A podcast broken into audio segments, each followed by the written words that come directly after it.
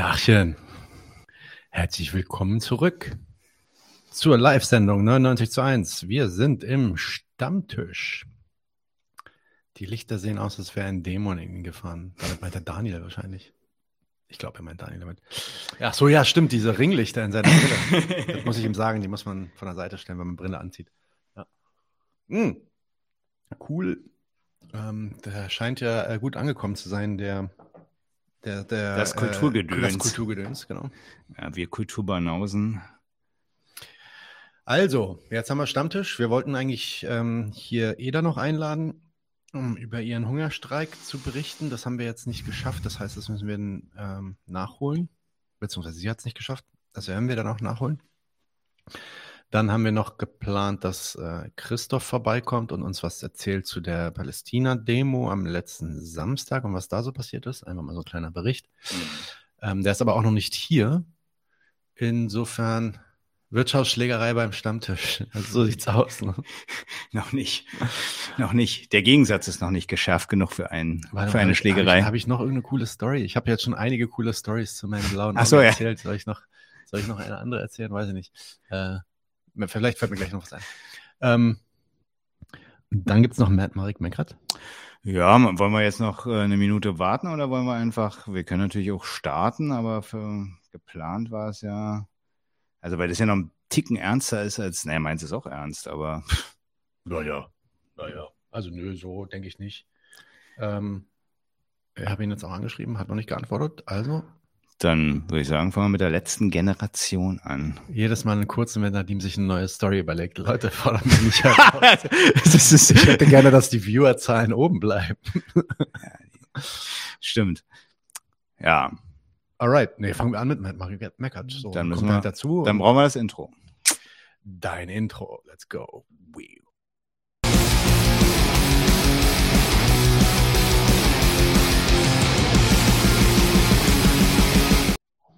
Ich glaube, ich brauche da noch diese, diese, diese tiefe Stimme vom Klassenkampfsport, die dann sagt, Matt Marek meckert. Das können wir auch noch einbauen. Das müssen wir auf jeden Fall noch einbauen. Ja, okay, ja, mecker los, Marek. Ja, äh, bevor ich meckere, äh, vielleicht äh, mal kurz äh, den Hinweis, was ich eigentlich heute zum Meckern als Gegenstand hatte. Ein Freund von mir, der sagte, äh, schau dir doch mal das neue Disaster-Video an. Das nennt sich Siamo Tutti und offensichtlich ist es so ein Video so zum Zusammenschweißen äh, zum 1. Mai und ähm, das habe ich dann aber tatsächlich zugunsten der letzten Generation, zu der ich jetzt was sagen will, erstmal zurückgestellt. Äh, der Gewaltfetisch in dem äh, Video, ihr könnt es euch ja mal angucken, der wird dann im Zweifel das nächste Mal Thema sein. Aber ich habe tatsächlich was von Disaster. Soweit ich weiß, sind ja viele Hörer und Zuseher Fans von Disaster. Ich selber habe auch viele Alben gehört, muss ich zugeben. Ähm, aber man kann da schon was zu sagen. Will ich nochmal zurückstellen, aber wir haben nachher beim ähm, Stammtisch noch ein Video mit Marco Steiger, wo er was sagt, wo man gerne mal was zu sagen kann. Das ist ganz witzig.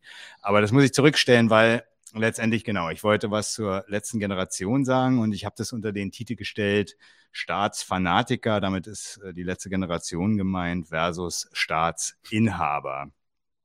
Man muss tatsächlich sagen, meckern ist ja eigentlich fast ein bisschen äh, als Begriff nicht ganz sachgerecht. Also ich schwank da immer so ein bisschen hin und her, ob ich jetzt meckere oder ob, ob ich das nicht eher tragisch finde, äh, wie gerade äh, deren Stellung zu der Behandlung ähm, des Staates mit ihnen eigentlich ist. Das, das, ergibt aber keine Alliteration, deswegen brauchen wir Matt, Marek, Mecker, drei M's und so. Verstehe. Okay. Was war denn der, also was war der Punkt für mich, äh, mich mit denen jetzt zu beschäftigen? Es ist ja so ein bisschen, das habt ihr vielleicht mitbekommen, die Debatte entzündet ähm, diese ähm, politische Bewegung als kriminelle Vereinigung so einzustufen. Und äh, jetzt, ich habe das jetzt das Thema nicht ausgewählt wegen der Eskalation gestern, also wegen der gestrigen Razzia, die es ja tatsächlich von der Generalstaatsanwaltschaft in München äh, gab, sondern es war ja schon vorher ein Thema, auch eine Debatte. Und ich habe mich da jetzt eher so juristen-nerdig äh, mit befasst. Und in dem Zusammenhang ist mir das eine oder andere aufgefallen. Ähm, denn was, was war eigentlich bisher geschehen? Das muss man sich jetzt mal die Frage stellen. Die letzte Generation, jeder kennt's, äh, machen diverse Aktionen, kleben sich auf die Straße, blockieren den Verkehr, äh, beschädigen gegebenenfalls irgendwelche Monumente oder irgendwelche Bilder. Und der demokratische Staat, und zwar alle Staatsgewaltsabteilungen, haben eigentlich dem den Kampf angesagt. Die demokratische Gesetzgebung praktisch in, äh, oder die Politik, indem sie halt die Forderungen der letzten Generation zurückweist und die ähm, die Verwaltung in Gestalt der Staatsanwaltschaft äh, verfolgt äh, die entsprechenden Aktionen von denen, klagt sie an und die Justiz verurteilt sie. Und ähm, die, man kann tatsächlich erstmal festhalten, die Staatsgewalt, und zwar durch alle Abteilungen, hat der letzten Generation erstmal ihre Feindschaft erklärt. Und ähm, die Frage ist jetzt so ein bisschen, was, wie reagiert jetzt die letzte Generation darauf? Und da haben wir vielleicht jetzt erstmal ein Beispiel. Nadim, vielleicht kannst du es ja mal einblenden, äh, diesen Artikel von der Berliner Zeitung, um mal auch so zu sehen, wie das äh, sich optisch darstellt. Jetzt habe ich sofort gemerkt, dass der Link hier nicht mehr drin ist. Deswegen suche ich den. Okay. Weißt du den Titel noch? Ach, ja. Moment, Moment, Moment, dann kann ich sonst. also der, der, der, der Inhalt, so viel kann man vielleicht einführen, sagen. Die Staatsanwaltschaft in Neuruppin ist eine Brandenburger Staatsanwaltschaft, hat halt nicht nur wie üblich die letzte Generation jetzt wegen irgendwelcher Straßenblockaden oder ähnliches verfolgt, sondern hat gesagt, naja, das ist eigentlich eine Gruppierung, die zum Straftatenbegehen gegründet wurde. Deswegen ist sie eine sogenannte kriminelle Vereinigung. Und die ähm, letzte Generation ist sehr empört und hat äh, Folgendes betrieben. Wir sehen es gleich. Die äh, hat nämlich äh, gesagt, dass das kann nicht sein. Ja, genau, das ist der, genau. Genau, da sehen wir es. Oder? Moment, sehen wir es? Sehen wir noch nicht. Ich noch den Screen sharen. Okay. Sofort. Äh, och, was? Hier noch nie einen Screen geschaut. Das gibt doch gar nicht. Okay. So, okay, lass sehen. Warte mal. Da. Jetzt sehen wir es. Moment, genau. Moment, noch nicht. Jetzt. Jetzt, okay. Neuruppin ist in Brandenburg, 80 Kilometer nördlich von Berlin, wer es nicht kennt. Ähm, da hat sich die letzte Generation, wie man hier sieht, äh, in Ketten gelegt vor das Landgericht in Neuruppin, wo auch die Staatsanwaltschaft haust, äh, hingekniet und mehr oder minder so zu Protokoll gegeben, ja, nehmt uns alle in Ketten, wir stehen dazu, was wir machen und äh, wir ähm, bitten euch doch mal den Hinweis klar zu kriegen, dass wir doch eigentlich für das Gute stehen. Und äh, wir zeigen uns alle, eben alle selber an. Ähm, also hier steht, die Klimaschützer wehren sich. Also letztendlich haben sie hier diese Art äh, der Demonstration gewählt, dass sie halt sagen, ja, okay, wir sind halt auch alle schuldig, aber wir stehen für das Gute. Da komme ich gleich noch näher zu. Und es gibt noch weiteres äh, Material, wie die Reaktion davon ist. Wir haben da jetzt äh, zwei Videos von Carla Hinrichs und die können wir dann mal auswerten und ein bisschen was dazu sagen. Vielleicht noch ganz kurz äh, zum ersten Video. Ähm, das war jetzt praktisch zu der Zeit, wo noch nicht diese Eskalation von gestern mit den Razzien stattgefunden hat. Da wurde diese Carla Hinrichs, das ist ja eine der Sprecherinnen, die sehr präsent ist. Ähm, wir hatten sie letztes Mal, glaube ich, auch in, in der Talkshow bei Maischberger gegen den Philipp Amthor. Mhm. Ähm, die wurde in Frankfurt am Main in einem sehr hässlichen Amtsgerichtsgebäude, ich kenne das, ähm, wurde sie verurteilt eben wegen Nötigung im Straßenverkehr und äh, hat dazu mal Stellung genommen und ein Video gemacht. Das gucken wir uns vielleicht als erstes mal an. Das ja? Das ist es, genau. Ja.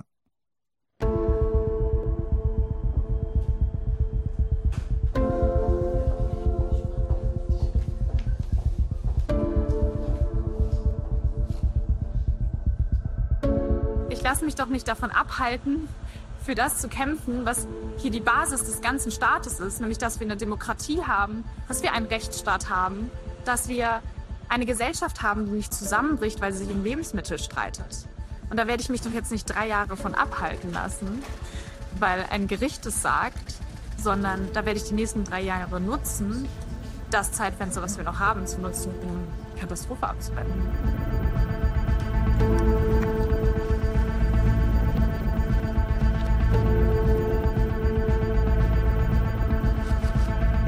Urteil bedeutet, dass ich für eine Sitzblockade, wo ich mich auf die Straße gesetzt habe, ähm, zwei Monate ins Gefängnis gehen soll. Das tut halt einfach weh in dem Moment. ja, das hat sich angefühlt wie so ein Aufprall auf eine Art, so ein wirklich richtig doll gegen eine Wand gerannt.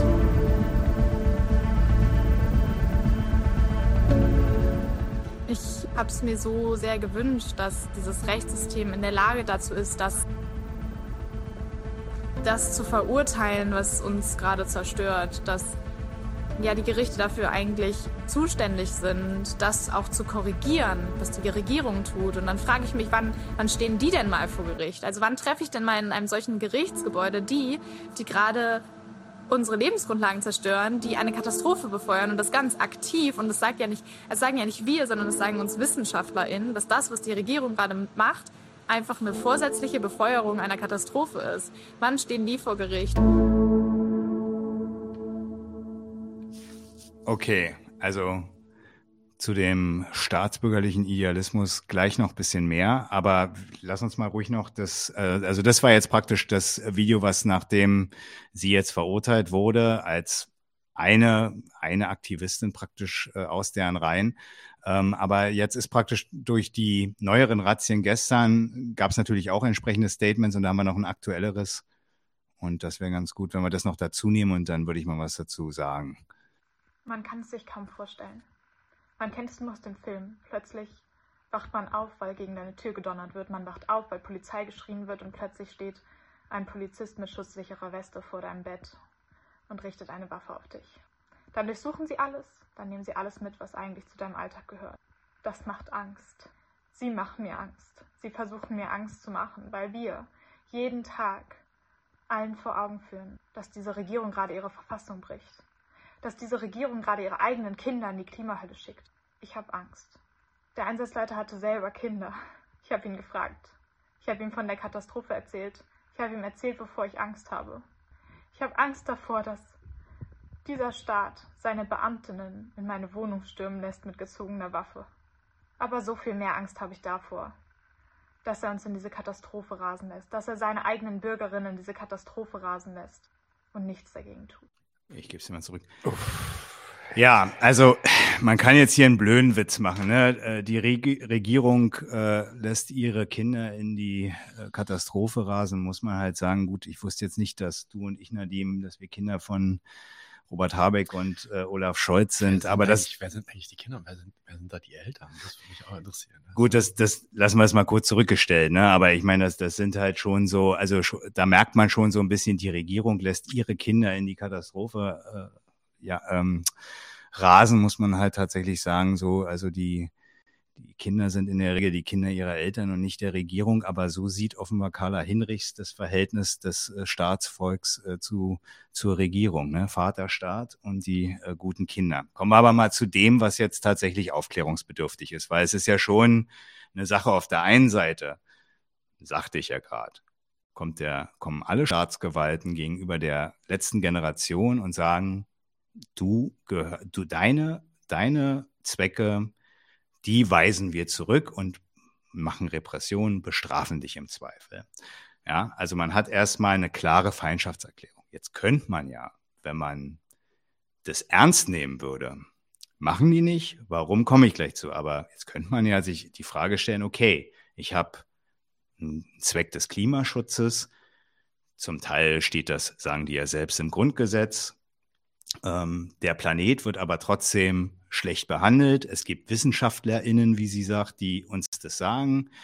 Und äh, im Prinzip weiß jeder mehr oder minder, der das jetzt nicht prinzipiell leugnet, wie jetzt die AfD oder sowas, dass das jedenfalls schwierig wird, mit diesem Planeten darauf zu wohnen. Es gibt immer heißere Orte, es wird äh, Klimaflüchtlinge geben, die EU, EU schottet sich eher ab und so weiter. Ja, kann man erstmal festhalten. Und sie erinnert die Zuständigen daran, dass die doch sich endlich mal darum kümmern sollten. Und sie stellt fest, das machen die nicht, sondern ganz im Gegenteil, die erklären die Feindschaft ihr gegenüber. Wäre ja mal die Frage, okay, warum macht sie das? Welche Zwecke äh, verfolgt diese Regierung? Warum sagt sie nicht, ja stimmt, gut, dass ihr mich dran erinnert habt, ich habe es mir ja in mein Grundgesetz geschrieben, ähm, da könnt ihr doch, da, da müsste ich jetzt mal wirklich was tun, machen die aber nicht. Und zwar sehr souverän und mit, mit aller Gewalt, die praktisch jetzt hier äh, der hiesigen Regierung zur Verfügung steht. Ist ja aufklärungsbedürftig, warum sie dann äh, tatsächlich nicht diese Schritte macht und sich überlegt, okay, und vielleicht sogar zu dem Gedanken kommen könnte, ja, ähm, womöglich ist es eben nicht so, dass die Regierung mit mir den gemeinsamen Zweck ähm, teilt, Klimaschutz, Umweltschutz, sondern offensichtlich verbeißt sie sich, ist sie wirklich unerschütterlich in ihrem Idealismus darüber, dass sie und der Rechtsstaat, die Demokratie, das sagt sie in dem Frankfurt-Video, äh, dass das eigentlich in eins gehen müsste und dass ihr höherer Auftrag, Klimaschutz, doch eigentlich mit der staatlichen Gewalt und deren Verwaltung in eins fallen würde. Diese, dieser generelle Fehler, das ist nicht nur übrigens bei den, bei den Klimaleuten, bei der letzten Generation eine Sache, das äh, findet man auch in anderen politischen Überlegungen. Immer dieses eigentlich, also immer wenn ihr das so hört, so eigentlich müsste der Staat doch den und den Zweck, meinetwegen in dem Fall Klimaschutz, verfolgen. Dann merkt man immer, da ist das Ideal eines Staates, was offensichtlich bei diesen Leuten so unerschütterlich ist, halten permanent dran fest, sodass sie immer wieder zu dem Ergebnis kommen, so wie es sie jetzt gemacht hat, wie es die äh, letzte Generation der Neuropin, wenn sie sich kniet vor, vor das Gericht praktisch oder vor die Staatsanwaltschaft und da in Ketten legt oder wenn immer wieder der Appell immer, immer nur noch fanatischer, immer nur noch mehr gesagt wird, eigentlich müsste der Staat und eigentlich müsste auch der Beamte mit seinen Kindern, der kann mich doch jetzt hier nicht so behandeln wie eine einfache, das ist nämlich immer so, das wie so eine einfache Kriminelle. Ähm, die haben es verdient. Das ist denen offensichtlich klar. Wenn jetzt irgendwie morgens um sechs die, die, die, die Bullerei irgendwie mal klopft und mit einer Schusswaffe bei irgendwelchen Drogendealern steht, finden die völlig in Ordnung, weil das geht natürlich nicht. Aber bei ihnen, die doch eigentlich für was viel Höheres, nämlich für Klimaschutz, für einen höheren Auftrag unterwegs sind, da kann man jetzt doch tatsächlich nicht in irgendeiner Art und Weise die so behandeln.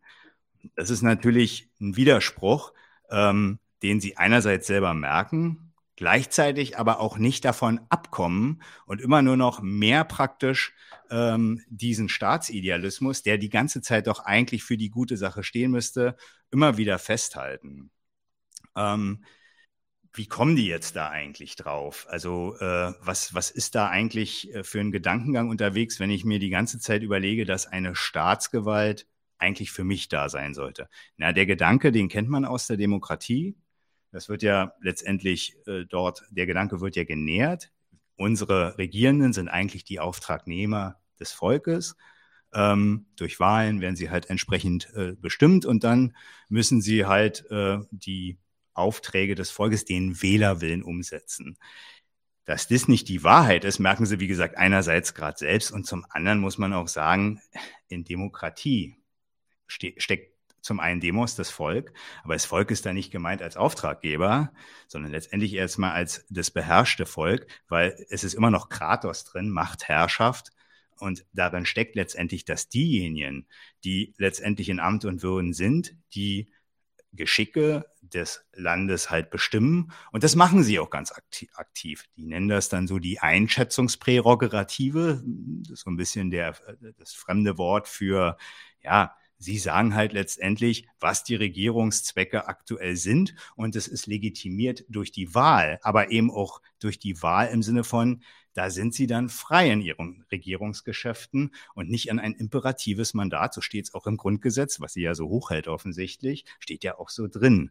Und offensichtlich ist es erstmal so, ohne jetzt weiter zu verfolgen, vielleicht, oder ein paar Gedanken kann ich da schon noch zu machen. Jetzt ist es erstmal offensichtlich so, dass die mit Deutschland in dem Fall was anderes erstmal vorhaben. Und wenn das mit dem Klimaschutz nicht einhergeht, und man muss ja auch sagen, über Jahre hinweg ist, ist ist das Versauen des Planeten ja offensichtlich regelrecht bewusst betrieben worden. Es gab mal in den 50er, 60ern die Politik der hohen Schornsteine. Da hat man irgendwie die Schornsteine im Ruhrgebiet ganz, ganz hoch gebaut, damit das äh, Zeug, was da ausgestoßen wird, dann irgendwo anders letztendlich äh, hin verfleucht. Es wurden Atomkraftwerke betrieben. Es äh, wurden letztendlich die Autoindustrie und alles wurde, äh, diese ganzen Stinker-Sachen wurden alle äh, tatsächlich, damit wurden Geschäfte gemacht und damit ist Deutschland Land groß geworden und da hat auch jeder gewusst, äh, was da tatsächlich passiert.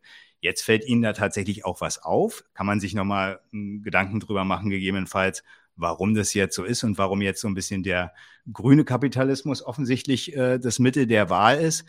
Aber erstmal, um es erstmal festzuhalten, die, dasselbe Staatswesen, was die ganze Zeit erstmal den Planeten so versaut hat, wie sie es ja letztendlich erstmal, also die letzte Generation und die WissenschaftlerInnen, wie sie sagt, attestieren, die haben das erstmal gemacht und da muss man sich erstmal doch die Frage stellen, warum haben die das gemacht? Und, äh, und, und kann ich äh, erstmal gleich auf den gleichzeitigen Gedanken kommen, dass derselbe Staat es dann schon richten soll. Der ist ja, wie gesagt, das ist dem, als er das gemacht hat, ja nicht, nicht erst jetzt aufgefallen, sondern es ist äh, das, das Thema Umweltschutz ist ja nun schon seit äh, von, von Umweltbewegungen seit Jahrzehnten angeprangert worden. Und äh, da kann ja keiner sagen, das hat er nicht gewusst. Also offensichtlich, so viel kann man aber erstmal festhalten, oder so viel sollte die, die, die letzte Generation vielleicht erstmal festhalten, wenn sie sich von ihrem Staatsidealismus vielleicht verabschiedet, weil sie merkt, der Staat möchte gar nicht, der hat gar nicht den gleichen Zweck wie diese Gruppe, wie diese Gruppierung. Dann könnte man sich mal die Frage stellen, welche Zwecke sind denn hier eigentlich unterwegs?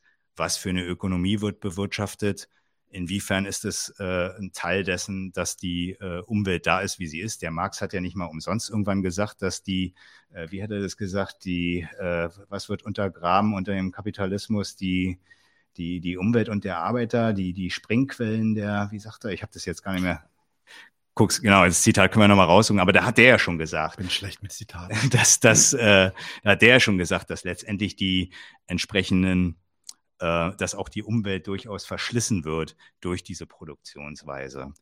Und wenn man darauf stößt und, und, und möglicherweise auch auf diejenigen, die diese Produktionsweise ja verwalten und befeuern und zum Mittel von Deutschlands Erfolg gemacht haben, dann komme ich halt nicht dazu, immer noch dieselbe Staatsgewalt anzubetteln. Ähm, ach ja, die Erde und den Arbeiter. Stummerzwang hat es richtig gesagt, genau. Dann komme ich nicht dazu, die Staatsgewalt anzubetteln, dass sie doch was anderes macht, weil offensichtlich dies gar nicht vorhat, ähm, was man selber hat. Wie gesagt, das äh, wollen die, das ist aber eben eine Sache, die aufgrund der Tatsache, dass sie davon einfach nicht abwollen, diese letzte Generation, dass ihr staatsbürgerliches Ideal, ihr Ideal, wie, dass der Staat doch ihr Mittel und ihren Auftrag ausführen sollte, wenn sie sich davon halt letztendlich nicht verabschieden, dann werden sie ja letztendlich genauso weitermachen äh, wie bisher und werden die ganze Repression dieses Staates auch zu spüren bekommen. Also das äh, ist klar. Und eine Sache vielleicht noch als Hinweis, was den, was denen vielleicht auch mal auffallen könnte. Das, was die, also die sagen ja nie, weil ich möchte auch gern gute Luft haben. Ich möchte auch gern irgendwie in einer Umwelt leben, wo, um wo, wo, es mir gesund ist. Es ist immer schon ein höherer Auftrag. Die Kinder. Unsere Zukunft. Unsere Zukunft ähm, das, also das, die kommen dann immer schon mit Abstraktionen, mit höheren Werten, mit höheren Aufträgen. Ähm, weil, warum eigentlich? Warum muss man eigentlich hier immer darum betteln mit höheren Aufträgen, um überhaupt Gehör zu bekommen? Einfach nur zu sagen, wenn ich morgens aufstehe und äh, vor die Tür gehe, dann soll es nicht rumstinken nach äh, dem ganzen Kram, den die Verbrenner da irgendwie äh, hier befeuern oder äh, weil in einer, in, einer, in einer Nachbarschaft irgendein Gewerbegebiet ist, wo halt irgendwie der Schornstein raucht. Das äh, scheint offensichtlich kein Maßstab hier zu sein, äh, wenn man hier leben möchte, sondern man muss immer schon sagen, unsere Kinder und was sie halt macht. Und die Retourkutsche für solche merkwürdigen Abstraktionen, ich glaube, ich habe erstmal jedenfalls zu dem Idealismus weitgehend alles gesagt und äh, gebe da gleich gerne noch ein paar Hinweise, aber die Retourkutsche von denjenigen, die sie sich auch als Feinde zuziehen. Es ist nicht, nämlich nicht nur der Staat, sondern es ist auch das Volk. Das sind die, die sie verkloppen äh, auf der Straße äh, und sie schäbig behandeln und überhaupt nicht, weil sie kommen ja immer damit so von, muss doch jedem einleuchten. Sie sagen auch immer, es gibt zwar den einen oder anderen in dem äh, in dem Protest äh, die Zustimmung signalisieren, auf der einen Seite, aber es gibt auch die, die sie, die sie schlagen und die sie dreckig behandeln und die propagandistisch das Zeug ausschlachten. Und da haben wir mal hier exemplarisch äh, Carsten Stahl. Lassen, lassen wir uns den mal angucken. Carsten Steele. Hört sich eigentlich an wie ein Pornodarsteller. Ja, stimmt. Äh, äh, äh, äh, äh Carsten Stahl 1. 1. Let's hope the stream doesn't get cancelled. There we go. Herr Stahl, äh, ich habe mir Ihr Video angesehen. Ihrer Meinung nach zu Recht, dass endlich gehandelt wird? Ja, ich habe darauf gewartet, wann endlich gehandelt wird. Ich meine, wenn wir so weitermachen, dann machen wir uns ja nur noch lächerlich. Machen wir sowieso schon ziemlich oft in der ganzen Welt. Aber wenn wir kriminelle Handlungen so uns aufpressen lassen, nötigen lassen. Und ich rede hier nicht von Nötigung, ich rede hier von Freiheitsberaubung, denn das ist es nämlich schon, was da passiert. Dann frage ich mich, wie lange wollen wir uns diese extreme Ideologie, die uns aufgedrängt wird, eigentlich noch antun lassen? Und Ganz ehrlich, bei all dem, was man sich gerne für Klima wünscht, so macht man das mit Sicherheit nicht, so kriegt man nur die Wut zu spüren. Aber wenn ich jetzt auch endlich mal sehe, dass hier handelt wird, ich bin mal gespannt, wann Berlin soweit ist, weil Berlin rennt ja immer hinterher. Da dauert es wahrscheinlich noch eine Weile. Und ich kann immer nur jeden anraten, wenn das passiert und Sie da im Strauß stehen, machen Sie eine Strafanzeige wegen Freiheitsberaubung, weil dann reden wir von einem Verbrechen und nicht mehr von einem Vergehen. Moment, Moment, Moment, Moment, Moment, nee. Moment, Moment, Moment, Moment. Dazu muss man was sagen. Es gibt auch noch den. also, ähm, also Juristenherz ist, ist natürlich todessauer, aber das ist jetzt besser Besserwisserei. Also auch, auch die Freiheitsberaubung ist ein Vergehen und kein Verbrechen, aber das ist ein anderes Thema. Ähm, was aber bei dem Stahl und auch nochmal ganz gut als Hinweis ist für das, was die Carla Hinrichs vorhin gesagt hat, die ist ja, die ist so staatsfanatisch, dass sie sagt, ja, warum steht eigentlich sie vor Gericht? Weil sie ja in ihrem Idealismus sagen würde, ja, eigentlich müsste der Staat was fürs Klima tun und die was dagegen tun müssen vor Gericht und die müssen bestraft werden und eigentlich, und eigentlich ins Gefängnis mehr oder minder und nicht sie mit so einem äh, Polizisten belästigt werden, der ihr eine Waffe irgendwie an die, an den Kopf fällt, so. Ja, und, äh, und Carsten Stahl, Lean. genauso staatsfanatisch, sagt halt, ja, die müssen mal richtig erstmal dreckig behandelt werden und, und, und richtig, äh, äh, da muss richtig zugelangt werden und Berlin ist viel zu lahm und müsste jetzt mal richtig zuschlagen. Ähm, aber äh, wie gesagt, da, da streiten sich am Ende Staatsfanatiker darum, irgendwie, wie Gewalt denn jetzt eigentlich für wen richtig sich gehört. Ja.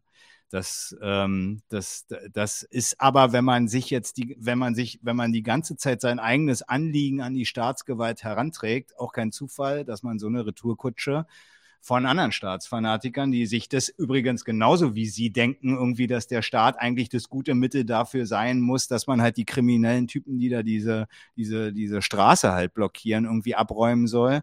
Äh, da muss man sich nicht wundern, wenn man die Retourkutsche kriegt, äh, weil die das nämlich letztendlich ähm, genauso sehen, dass der Staat das eigene Mittel sein sollte. Auch enttäuscht ist, dass er es nicht macht. So, ne? Berlin ist jetzt offensichtlich nicht so schnell. Ja, aber eben gleichzeitig genau von, von demselben falschen Gedanken aussieht, dass, das, dass der Staat das eigene Mittel sein soll. Man muss sich immer fragen, der Staat das eigene Mittel, das ist, das ist ein absurder Quatsch. Wenn ich einen gemeinsamen Zweck habe, dann brauche ich niemanden, der über mir ist und Gewalt im Zweifel gegen mich ausübt. Ja, um zum, zum, zum Beispiel ein, im Namen des Volkes ein Urteil gegen die, die Carla Hinrichs ausspricht, wegen, äh, wegen Nötigung im Straßenverkehr. Ähm, Freiheitsberaubung. Verbrechen, nein. Mhm. ähm, und äh, ja, also das, das, äh, dann brauche ich tatsächlich, wenn ich einen gemeinsamen Zweck hätte, brauche ich keine Staatsgewalt. So. Aber klar, in unserer Gesellschaft sind eben gegensätzliche Zwecke unterwegs, deswegen braucht es halt diese Staats. Ich würde jetzt aber noch mal einen weiteren Carsten Stahl hören wollen. Carsten Stalin, äh, Stahl. Zwei. Sofort. Ich muss auch sagen, der hat, also seine Arme sind auf jeden Fall Stahl. Dicke Ärmchen der, der hat viel hat zu tun, ja. Let's go. Viel zu tun im Fitnessstudio. Carsten, du hämmerst schon auf den Tisch. Jetzt geht's los. Ich würde mich ja freuen, dich mal zu hören, wenn es um die Kinder geht, die jeden Tag missbraucht werden. Jeden Tag leiden, sich das Leben nehmen, umbringen, wegen Mobbing. Ihr benutzt die Wort Kinder für eure besessene Ideologie, die ihr Menschen aufdringen wollt. Aber wenn es um die Kinder geht, regt euch nicht aufschreien, nicht sagen. Ihr benutzt sie und nutzt das, um eure Interessen aufzurücken. Wo weinst du denn um die Kinder, die sich jeden Tag umbringen, die jeden Tag missbraucht werden? Nein, immer wieder, wenn es darum geht, wenn wir nur ein Prozent dieser Energie und dieses Geldes, was wir in den Klimaschutz investieren würden, in den Kinderschutz investieren würden, hätten wir so viel weniger Missbrauch, so viel weniger Gewalt, kein Mobbing an den Schulen. Aber da schreit ihr nicht auf. Ihr benutzt dieses Thema und immer wieder die Kinder. Genau wie diese verlorene Politik, die immer erst im Wahljahr über Kinderschutz redet. Ich möchte im Strahl brechen. bei allem Engagement für die Natur. Haltet mir die Kinder daraus, wenn ihr nicht selber mal was für die Kinder tut. Ihr benutzt das Ganze. Ja, richtig droht Und wenn ich dann immer wieder das da sehe und immer wieder das Thema Angst, wer überlegt denn mal, Gleich wie eine. die jeden Tag zur Arbeit müssen, ihren Job damit verlieren. Ihr riskiert Menschenleben mit euren Aktionen. Und ihr klebt euch wo fest? Nicht am Bundestag, an Olaf Scholz sein Arsch. Nein, ihr klebt euch da fest, wo die Bürger sind. Die, die ihr damit erpresst und nötigt. Und das ist Freiheitsberaubung in meinen Augen mittlerweile. Ja, Lack, rede nicht so laut, Mann. Mach mal ein bisschen leise, Mann. Warum schreist du rum, Mann? Abo, Alter. Gib dir mal die Kopfhörer. Ja. Carsten Stahl hat es auf jeden Fall mit der Freiheitsberaubung. Das äh, scheint ihm ein wichtiger Straftatbestand zu sein. Ähm, aber mal, Die Kinder, man, die die Kinder. Re- man muss wirklich sagen, die Retourkutsche, die der jetzt abgeliefert hat gegen Carla Hinrichs, die hat sie fast, muss man wirklich sagen, fast ein bisschen verdient. Weil in der Tat hat er ja insofern recht, die Kinder wären auf einmal zum Argument praktisch für was Höheres, weil, hatte ich ja vorhin gesagt, ne, weil, weil jetzt einfach nur zu sagen, ich möchte gute Luft haben und nicht diese scheiß Atomkraftwerke in meiner Nähe oder sowas oder whatever irgendwie, was, was die Umweltschutzbewegung äh, sich da überlegt hat, ähm, das ist nicht genug. Da kommt sie mit den Kindern. Stimmt, da hat er schon recht, die benutzt das. Aber muss man natürlich auch sagen, er ist genau, weil er derselben Denke unterliegt, er kommt genau mit dem gleichen.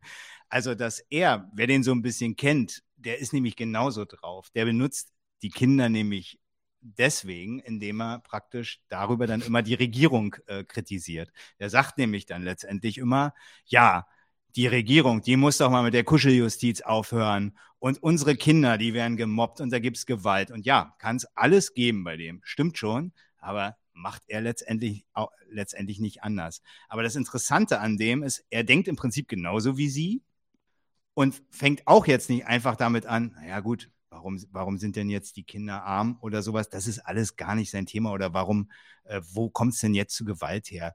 Sondern letztendlich ist es auch immer bei ihm der Auftrag an die Regierung, jetzt kümmert euch doch mal besser um den Kinderschutz, um die Pädagogik, um Bildung, whatever. Das ist das, was er macht. Und so viel sind die Kinder für ihn nämlich letztendlich genauso Mittel wie für die Carla Hinrichs. Ja. Ja, aber ich will damit nur sagen, also das äh, merken letztendlich leider die Generation, letzte Generation letztendlich auch nicht, ähm, dass sie sich da wirklich, also welche Feindschaften sie sich auch noch eigentlich zuziehen, nämlich die diejenigen, die der Regierung in ihrem Handeln letztendlich zustimmen. Und das ist eine ganze Menge, das sind eine ganze Menge Leute, die sich jetzt dem unterordnen und dieser Regierung die Treue schwören und dann eben auch durchaus selber zu Gewalt greifen und die Leute dann äh, so behandeln, wie man das ja in den dreckigen Videos, wie wir es jetzt ja beim letzten Mal hatten, wir das im letzten Doppelpack auch nochmal gesehen hat. Vielleicht erstmal mein Rat für diejenigen, die vielleicht mit den Gedanken der letzten Generation sympathisieren oder sagen, ja, das ist doch gut, was die machen. Vielleicht mal einen Gang runterschalten, die Feindschaft, die, die erstmal aufgemacht wurde von Seiten des Staates ernst nehmen.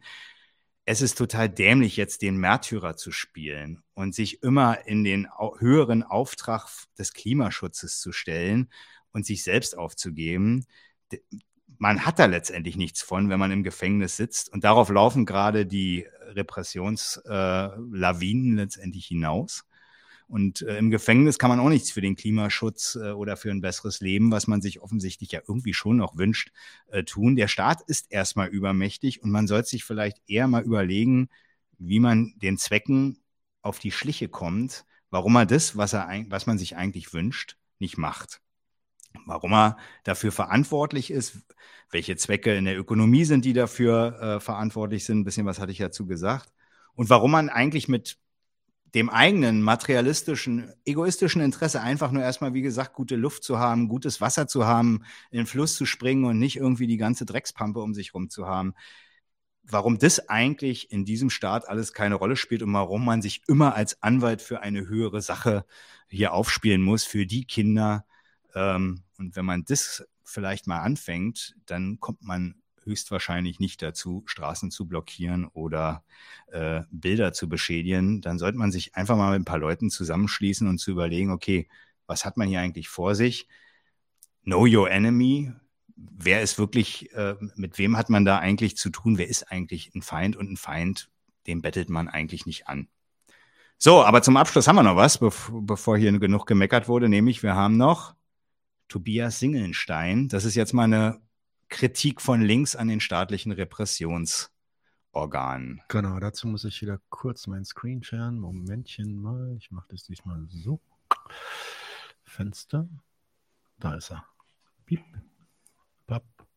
Genau, sehen könnt ihr es. Sehen ist aber auch gar nicht so wichtig. Das Hören ist viel wichtiger. Ich muss auch mal hören. Du willst auch hören, deswegen kriegst du die Kopfhörer. Sehr gut.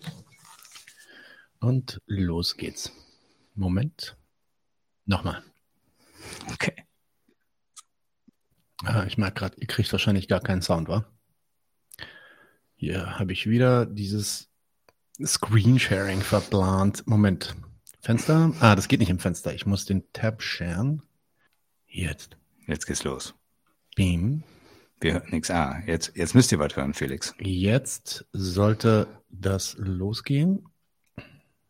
Geht es, geht es nicht nur um, um die Blockaden und um, um die Wut, die solche Blockaden ähm, auslösen, sondern im Prinzip hat sich ja die ganze Klimadebatte ähm, ein Stück weit auf diese Blockaden verengt ja, und ähm, wird gar nicht mehr über das eigentliche Problem geredet und um die Anforderungen, die sich eigentlich für uns alle daraus ergeben, dass ähm, wie wir eigentlich unseren Lebensstil und unseren Lebensstandard ähm, verändern müssten, sondern ähm, es erscheint fast, dass diese Blockaden so ein bisschen willkommene Ablenkung sind, dass man, dass man sich darauf konzentrieren und stürzen kann, dar daran seine Wut auslassen kann und sich nicht mit dem eigentlichen Problem auseinandersetzen muss. Wie dieselbe Scheiße von links. Ja, ne, also so ein sachfremden Scheiß, muss man wirklich so sagen. Das ist sachfremder Scheiß von einem Professor aus, äh, aus Frankfurt am Main. Ähm, warum ist es sachfremder Scheiß? Weil es überhaupt nicht ernst nimmt, was tatsächlich die Staatsgewalt mit der letzten Generation gerade mit ihrer Gewalt betreibt. Das äh, nimmt überhaupt nicht ernst, äh, dass sie praktisch die Forderung zurückweisen, die Leute bestrafen ähm, es verharmlost fast eher noch die, die, diese Staatsgewalt, äh, die da gemacht wurde, wenn er sagt, ja, eigentlich geht es darum, von irgendwas abzulenken. Da will keiner von irgendwas ablenken. Die sollen halt äh, dem, was eigentlich so ein Professor für Strafrecht wissen sollte, die sollen die Repression zu spüren bekommen, äh, die, die für Straftäter halt gedacht ist. Und äh, das geht von Geldstrafen über Freiheitsstrafen mit, ohne Bewährung, alles, was da jetzt schon praktisch ausgepackt ist, damit letztendlich die die aus Sicht der Politik, äh, damit die damit aufhören so. Und klar, wenn die irgendwann weggesperrt sind und darauf läuft es gerade hinaus und wie gesagt, ich würde davon auf jeden Fall abraten, weil diese Märtyrergeschichte auf jeden Fall äh, überhaupt nicht mehr dem dient, was sie sich selbst eigentlich schon mal überlegt haben. Jetzt, wenn man mal in ihrer Logik erstmal verbleibt, ähm, sondern ja, das, das ist jedenfalls erstmal der, der Gehalt, der Inhalt dessen, was diese Staatsgewalt macht. Und da kann ich nicht sagen, die will von irgendwas ablenken. Das ist, äh, muss man wirklich sagen, das ist äh, näher an irgendwelchen Schwurbeleien über das, was die jetzt tatsächlich äh, da mit der Polizei und mit der Justiz und so weiter, mit der letzten Generation vorhaben. Und ähm, und dann und auch nicht, noch, von was wollen die eigentlich ablenken? Ja, ja das möchte, ne, von, das meine ich. Das ist davon, davon, dass wir alle, wir übrigens, sagt er auch wieder, was wir eigentlich machen müssten, ja. ist unseren Konsum beschränken und uns einschränken. Ja? Also ein Professor, der auf der Rosa-Luxemburg-Stiftung Instagram davon labert, dass wir uns einschränken müssen und dass das eigentlich das wäre, was wir gerade zu tun haben. Okay, auch ein komisches Verständnis darüber, was ist, ist tatsächlich eigentlich dieses Problem ist. Ist tatsächlich, äh, genau, also tatsächlich dieser, der, der, der Nationalismus von links, den der jetzt hat. Das meinte ich, deswegen, ne, genau. Also im Endeffekt, also, das ist das gleiche Gelaber von Stahl, nur halt von links und progressiv aussehender. Dass sein, sein, seine, seine äh, ideale Staatsgewalt tatsächlich äh, das jetzt tatsächlich nicht in der Art betreiben würde ähm, und offensichtlich von fremden äh, Gedanken wie Ablenken, äh, wie äh, Konsum einschränken oder ähnliches äh, getrieben ist, äh, statt jetzt tatsächlich sich auch mal wirklich um den Klimaschutz zu, zu kümmern. Das ist, das ist, äh, da ist er schon natürlich auf Seiten derjenigen äh, der letzten Generation. Ähm, aber wie gesagt, das, den staatsbürgerlichen Idealismus pflegt er dann natürlich auch. Okay, haben wir ein paar Kommentare, über die wir uns unterhalten wollen? Ähm, sind die nicht irgendwie die letzte Generation, der perfekte Untertan, sagt Nightmare? Ja, na, ja klar. Also das, was heißt perfekt? Also sie sind so untertänig, wie eigentlich äh, erstmal dem Grunde nach hier 98 Prozent der Bevölkerung sind ohnehin sind und das muss man sich auch einfach mal klar machen. Ähm, aber ja, klar, die sind halt tatsächlich erstmal, die wünschen sich ein, eine gute Herrschaft, die ihren Auftrag ähm, umsetzt und wie gesagt, kommen offensichtlich nicht drauf, dass das äh, dass eine Herrschaft äh, nicht ein Auftragnehmer ist, äh, sondern immer noch eine Herrschaft über einen. Ähm, wir machen mal weiter und zwar Krix Terrakan sagt, was ist, wenn das nur eine scheinbare Naivität bei der LG ist, die mhm. so lange wie möglich staatliche Repression verhindern soll und die Einstiegshürde für Sympathisanten verringern soll? Äh, das geht noch weiter, also für einen besseren Start in Anführungsstrichen dieser neuen Organisation sorgen soll. Ich, in Klammern, er sagt, ich kenne eure Meinung dazu, Folge zum Manifest.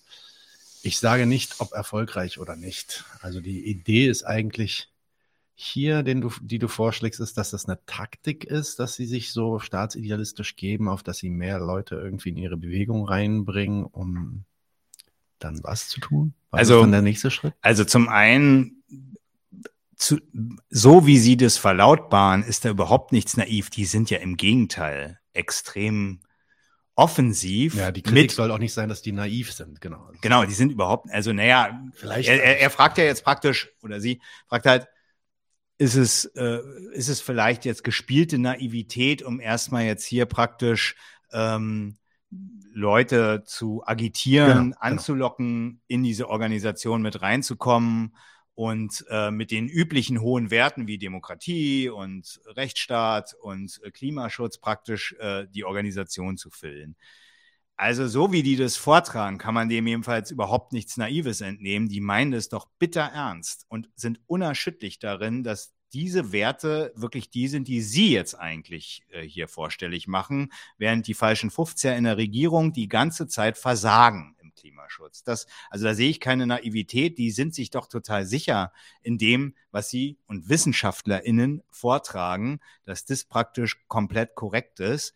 Und dass, dass die für was anderes stehen, was du jetzt so ein bisschen sagst, so von wegen, die, die ähm, füllen die Organisation mit Leuten, locken die erstmal mit falschen Idealen, obwohl sie eigentlich was ganz anderes wollen. Also das kann man jedenfalls auch gerade, wie sich die Carla Hinrichs hier dargestellt hat. Also das war doch keine Heuchelei. Das sieht man, die ist doch wirklich psychisch schon fast am Ende. Also das ist auch, das ist auch nicht mehr weit, dass die irgendwie davon einen Schaden von, von sich nimmt. Das ist, das ist übrigens auch noch ein guter Rat nochmal, sich nicht solchen höheren Idealen zu verschreiben, weil die einen tatsächlich, wenn man sich so weit, also wenn man nicht materialistisch erstmal überlegt, guckt, okay, wie, wie kommt man hier vor?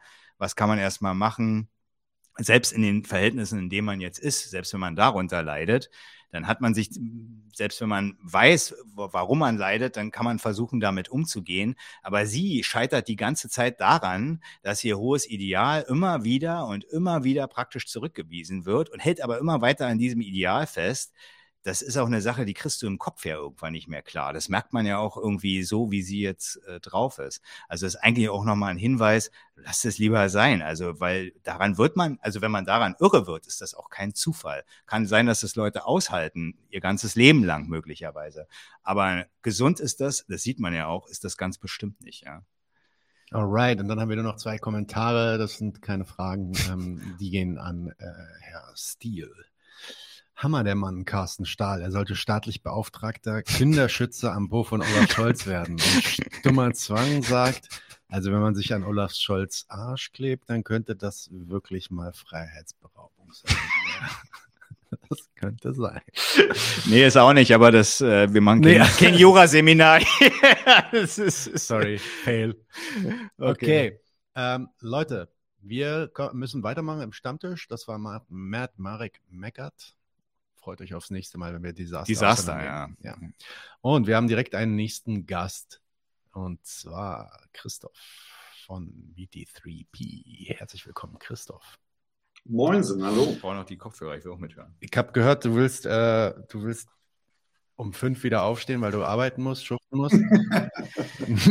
ich, Ich bin ein, ähm, ein, ein, ein, sehr pflichtbewusster Untertan und natürlich stehe ich dann niemals nach 5 Uhr morgens auf. Ja, es äh, tut mir sehr leid, dass das jetzt ein bisschen länger gedauert hat, aber die Folge heute war sehr inhaltsreich. Deswegen hat es yes. ein bisschen gedauert. Ähm, Christoph, mach mal kurz. Wer bist du eigentlich? Und ähm, dann reden wir vielleicht kurz über die Demo. Wer bist du und wer ist BT3P? Sag doch mal was. Jo, das muss ich jetzt auch noch sagen. Okay, das war ja ganz schön spontan. Ähm, ja, wer bin ich? Ähm, äh, Christoph Glanz und ich bin Teil von der Initiative BT3P.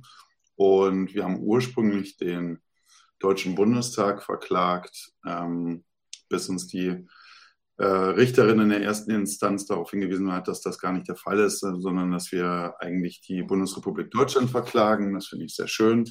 Und der ist die Anti-BDS-Resolution von 2019. Ähm, wir selber betten das wesentlich breiter ein. Also das ist der konkrete juristische äh, Anlass, den wir da, ähm, den wir da angehen. Aber ähm, wir sehen das etwas breiter eingebettet, sage ich mal. Genau.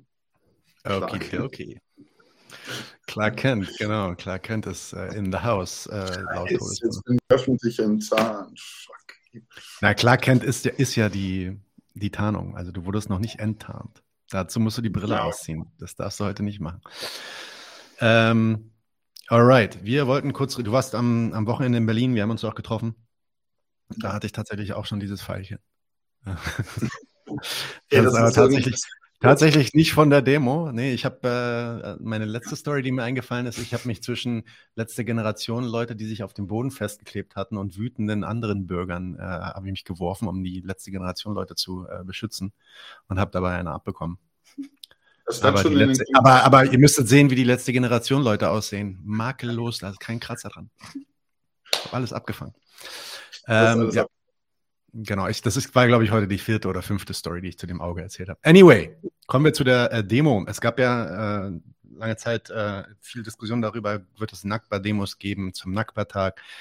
Ähm, dann wurden, ich glaube, letzte Woche wurde, wurde off offiziell verlautet, dass Nakba-Demos generell verboten wurden. Dagegen wurde dann auch geklagt. Da gab es einige ähm, Einsprüche gegen.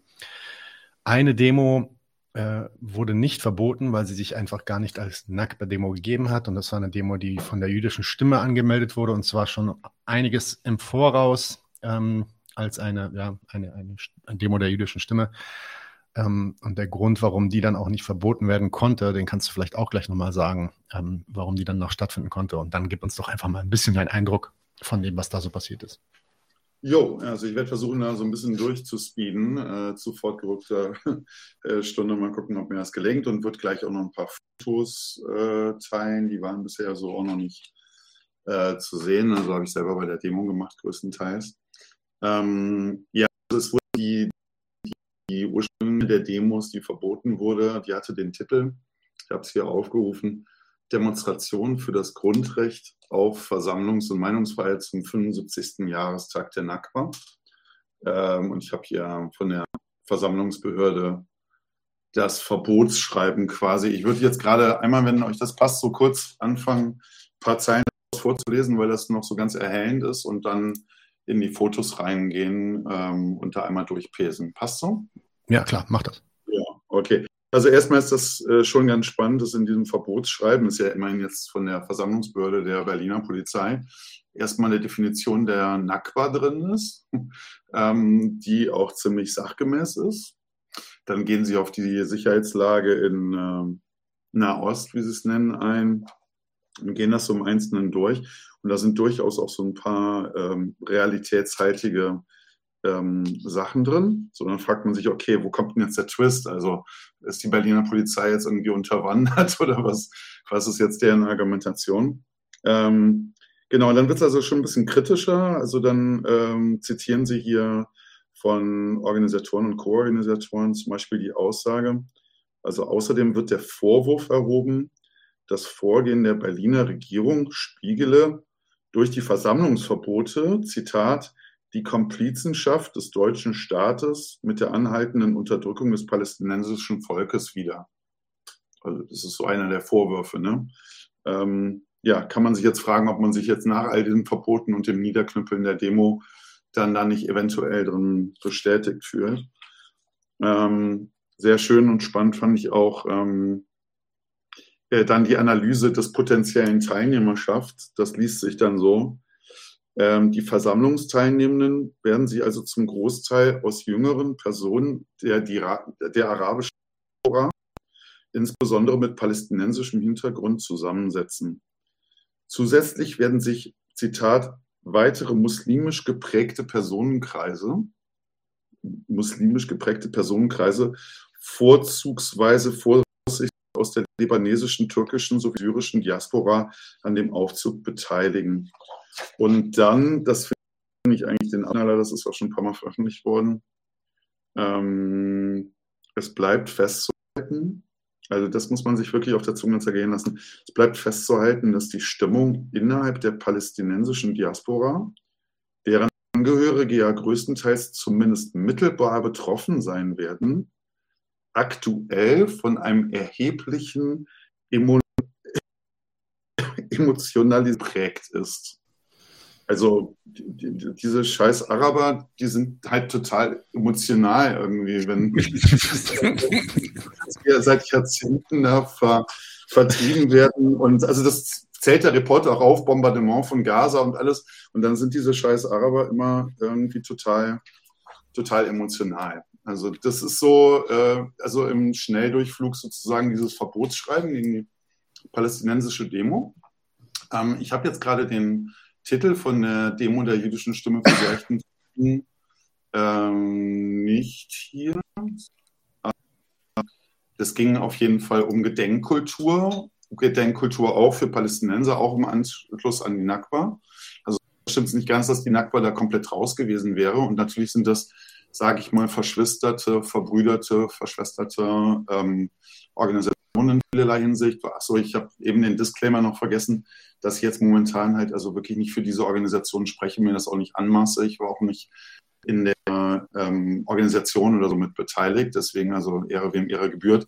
Das ähm, lief halt über NACBA 75, über die jüdische Stimme für gerechten Frieden, Palästina spricht und andere Organisationen waren da maßgeblich dran ähm, beteiligt. Jo, ähm, das soweit zur Vorrede. Ähm, hast du da jetzt gerade noch eine Nachfrage? Sonst würden wir in die Fotos einsteigen. Nö, hau doch mal rein. Ja. Genau. Du bist, ein bisschen, bist ein bisschen am Abbrechen, äh, so ab und zu so am Haken, aber bisher hat es geklappt, glaube ich. Man konnte dir folgen. Insofern alles gut. Ja. Okay. Ja, ich hatte dich ja vorher gefragt, ob er jetzt hier das Fenster irgendwie an. Macht er jetzt leider gerade nicht. Ich kann das Fenster. Eigentlich ist es möglich, das Fenster zu scheren auch. Ja, ein Fenster oder sogar ein Tab. Ja, ich bin auf das Fenster gegangen. Aber leider gibt er da das, was ich jetzt mit den Fotos habe, nicht an. Dann ziehe ich mir das einmal hier groß. Ich hoffe, dass das irgendwie ähm, dann immer noch ähm, okay zu sehen ist. ja, ich sitze manchmal vom Bildschirm und gucke euch wieder die 428.000 zur Folge von 9 zu 1 und denke, mein Gott, die müssen das mal mit diesem Screensharen mal langsam hinkriegen. Kann auch alles nicht so schwer sein. Ähm, fuck, ja, das sieht jetzt gerade nicht so aus, als ob ich das gebacken kriege. Ah, okay. Ähm, wenn du willst. Genau, du kannst mir auch gerne schicken, dann kann ich die versuchen reinzuladen. Und wenn du willst, kannst du ja schon mal anfangen zu erzählen, wenn du das, wenn du multitasken kannst. Ja. Okay, Dirk, warte mal, ich glaube, das ist realistischer, dass ich das jetzt gerade erst mache, sonst passiert keins von beiden wieder erzählen. Ja, noch. genau. Ähm, einfach an deine E-Mail, ne? Äh, ja, meine E-Mail geht auch. Mhm. Ja, ihr könnt ja vielleicht gerade nochmal ein, einfügen, irgendwie, was ihr jetzt im Vorfeld davon mitbekommen habt oder auch im Nachschlag äh, dazu, so in der Berichterstattung. Ähm. Ich habe äh, ehrlich gesagt gar nicht so viel mitbekommen. Ich habe mich da ein bisschen ähm, rausgehalten. Ich wusste, dass die verboten werden, ähnlich wie letztes Jahr. Ja. Letztes Jahr fand dann ja trotzdem noch eine statt.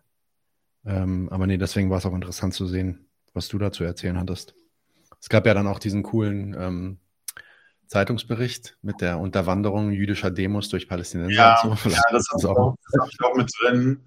Das ist jetzt ein bisschen vorgezogen, aber das ist jetzt ähm, äh, sehr putzig, weil da wird also behauptet, dass ähm, dass ähm, Palästinenser, pro-palästinensische Demonstranten also eine jüdische Demo unterbrochen hätten. Und das sage ich jetzt mal einfach im Vorgriff. Das ist halt so total Grüße aus Absurdistan.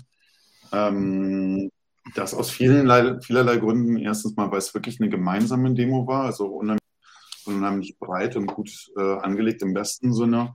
Ähm, dazu gehörte, dass ähm, dort viele Palästinenser auf der äh, äh, Demo der jüdischen Stimme waren, dass dort ähm, Juden und Israelis unterschiedlicher Herkünfte waren, ähm, aber auch Mehrheitsdeutsche und äh, internationale Leute. Also das war eine sehr, sehr schön gemischte Truppe.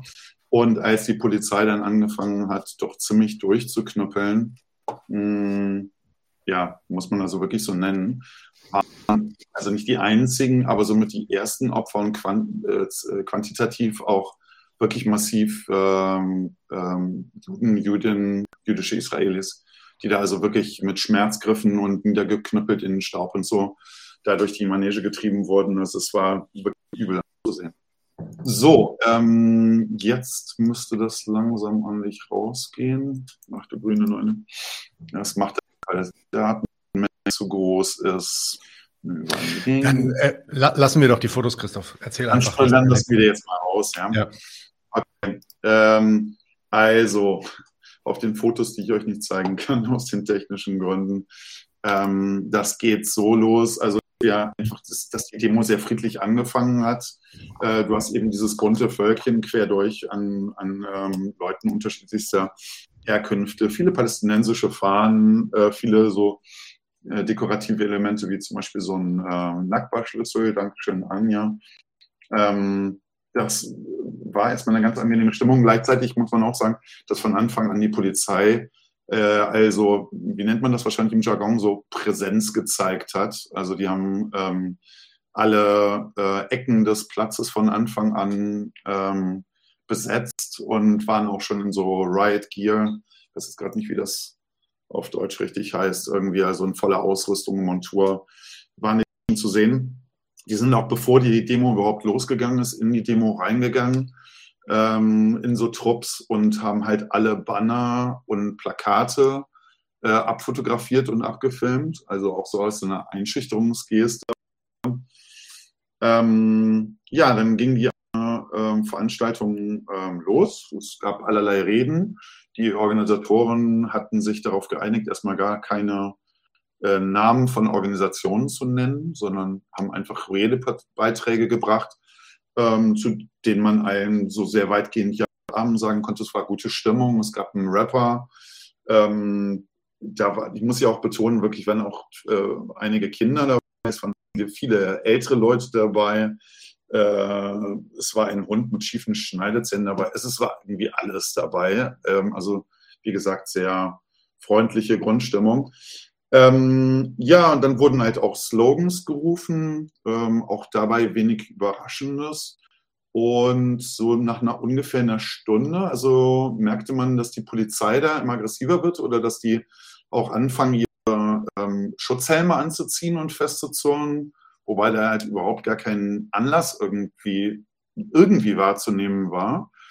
Und dann kam die Ansage, das sahen sich die ähm, Demo- äh, Orga sah sich dann dazu gezwungen, also gezwungen durch die Polizei durchzusagen, dass ab jetzt der Slogan uh, From the River to the Sea, Palestine will be free, ab jetzt gebannt ist und also der nicht mehr gerufen werden kann, darf.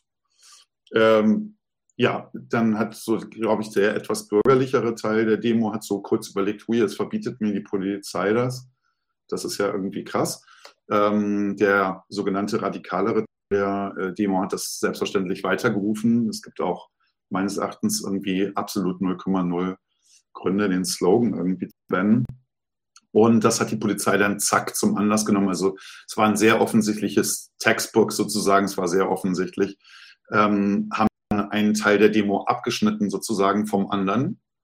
Ähm, die haben sich dann, die beiden Demo-Teile haben sich weiterhin solche Slogans wie äh, internationale Solidarität und ähnliches äh, zugerufen, aber die Polizei hat ja halt immer heftiger ähm, abgeschnitten, ähm, ist dabei halt immer aggressiver geworden, äh, Leute geschubst, dann in Gewahrsam genommen und schließlich also auch ähm, einige Festnahmen äh, gemacht.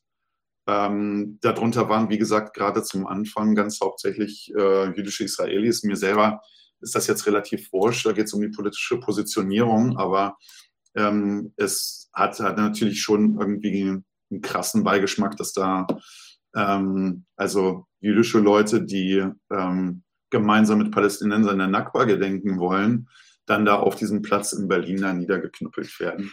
Ist jetzt doch ein bisschen schade, die Fotos nicht zu sehen. Ich habe keine Ahnung, ob wir die in irgendeiner Weise irgendwie nochmal zurück ähm, in irgendeiner Form nochmal später einbinden können.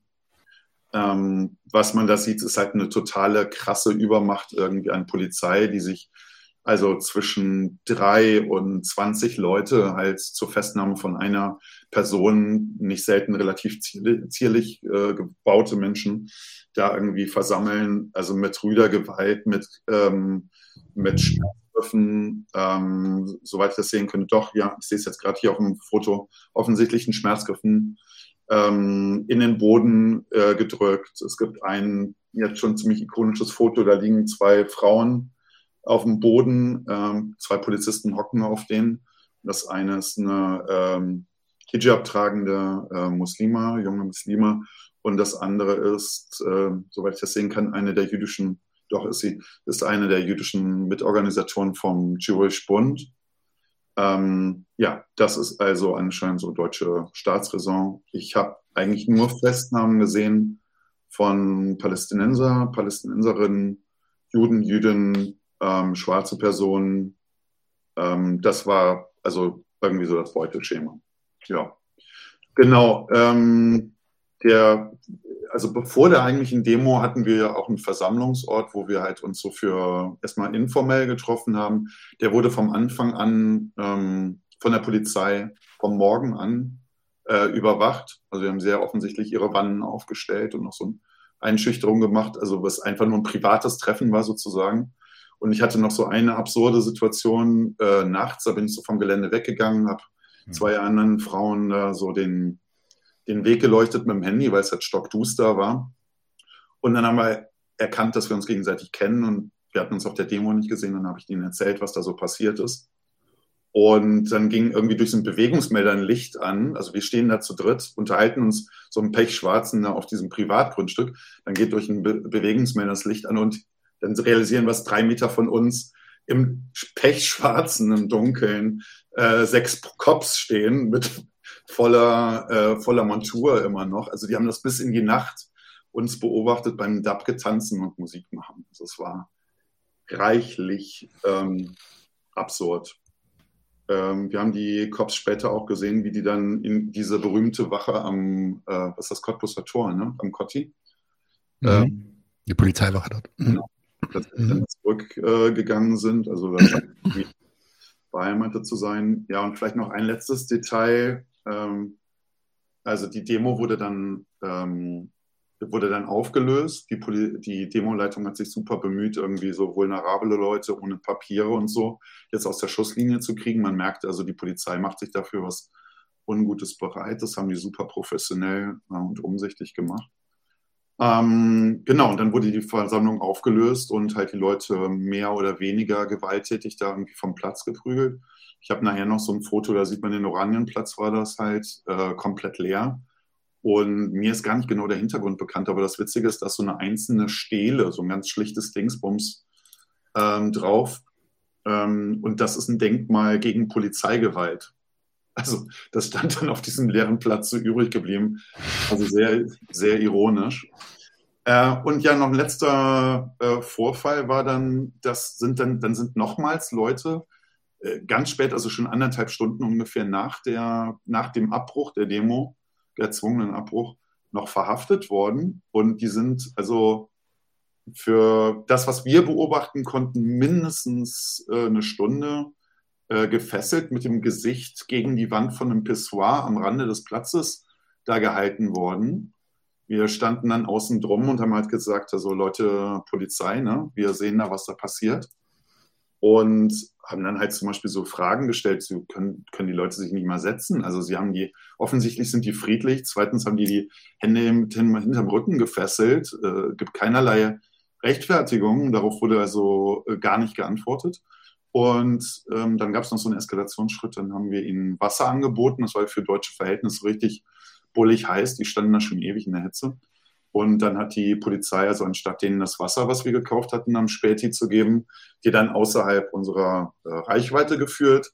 Ähm, dann sind wir rumgegangen um dieses Pissoir-Gebäude da, um das weiter zu sehen, was da passiert. Und dann haben wir die Polizei weiterhin angesprochen. Also es wirkt jetzt so beinahe, als ob sie die Leute wegführen, ähm, damit wir denen kein Wasser geben. Und dann hat ein Polizist das so beantwortet, dass er halt also äh, mir gegenüber dann so körperlich übergriffig geworden ist, versucht hat, das Handy aus der Hand zu schlagen und äh, also ziemlich rüde angefasst hat. Also Anlass, ähm, dass wir gefragt haben, ob wir den Leuten Wasser geben können. Und das finde ich nochmal eine ganz witzige, Anführungszeichen, Pointe in Bezug auf dieses Verbotsschreiben, wo ja von den emotionalisierten arabischen Massenanschläge war. Also die einzigen, die gestört haben, das waren nicht Pro-Palästinenser auf einer jüdischen Demo, sondern die waren sich alle sehr einig. Deswegen waren die jetzt zusammen, sondern das Einzige, was da gestört hat, war die Polizei, die da reingeknüppelt hat. Und die einzigen, die da emotionalisiert waren und sich nicht, ja, Fragezeichen, hatten die sich nicht im Griff oder haben die nicht einfach das gemacht,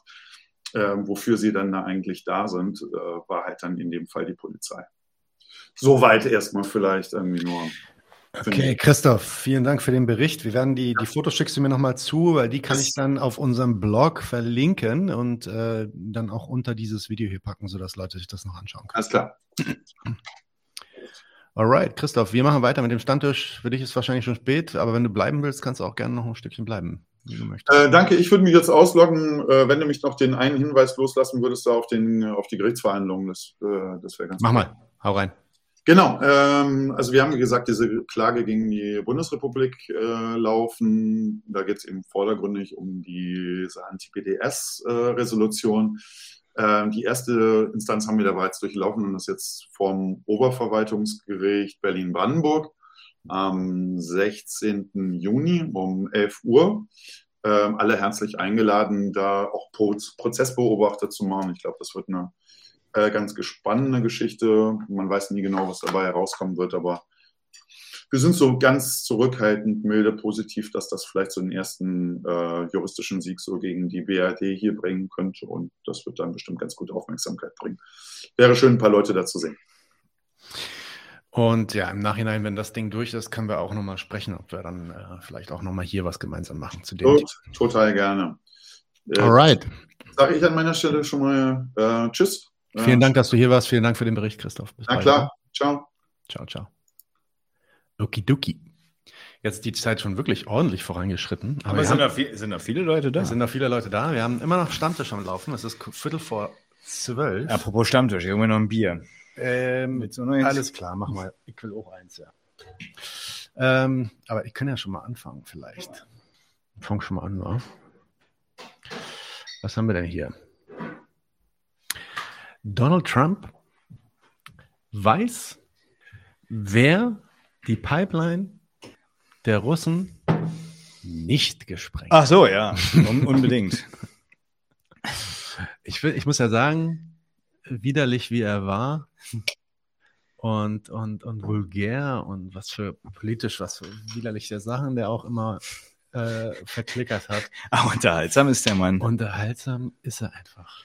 I'm sorry. Ähm, hier kommt Donald Trump über die Sprengung der Pipeline. Das ist jetzt auf Englisch, ich versuche es dann gleich zu übersetzen, okay? Und los geht's. Um, I don't want to get our country in trouble, so I won't answer it. But uh, I can tell you who it wasn't was Russia.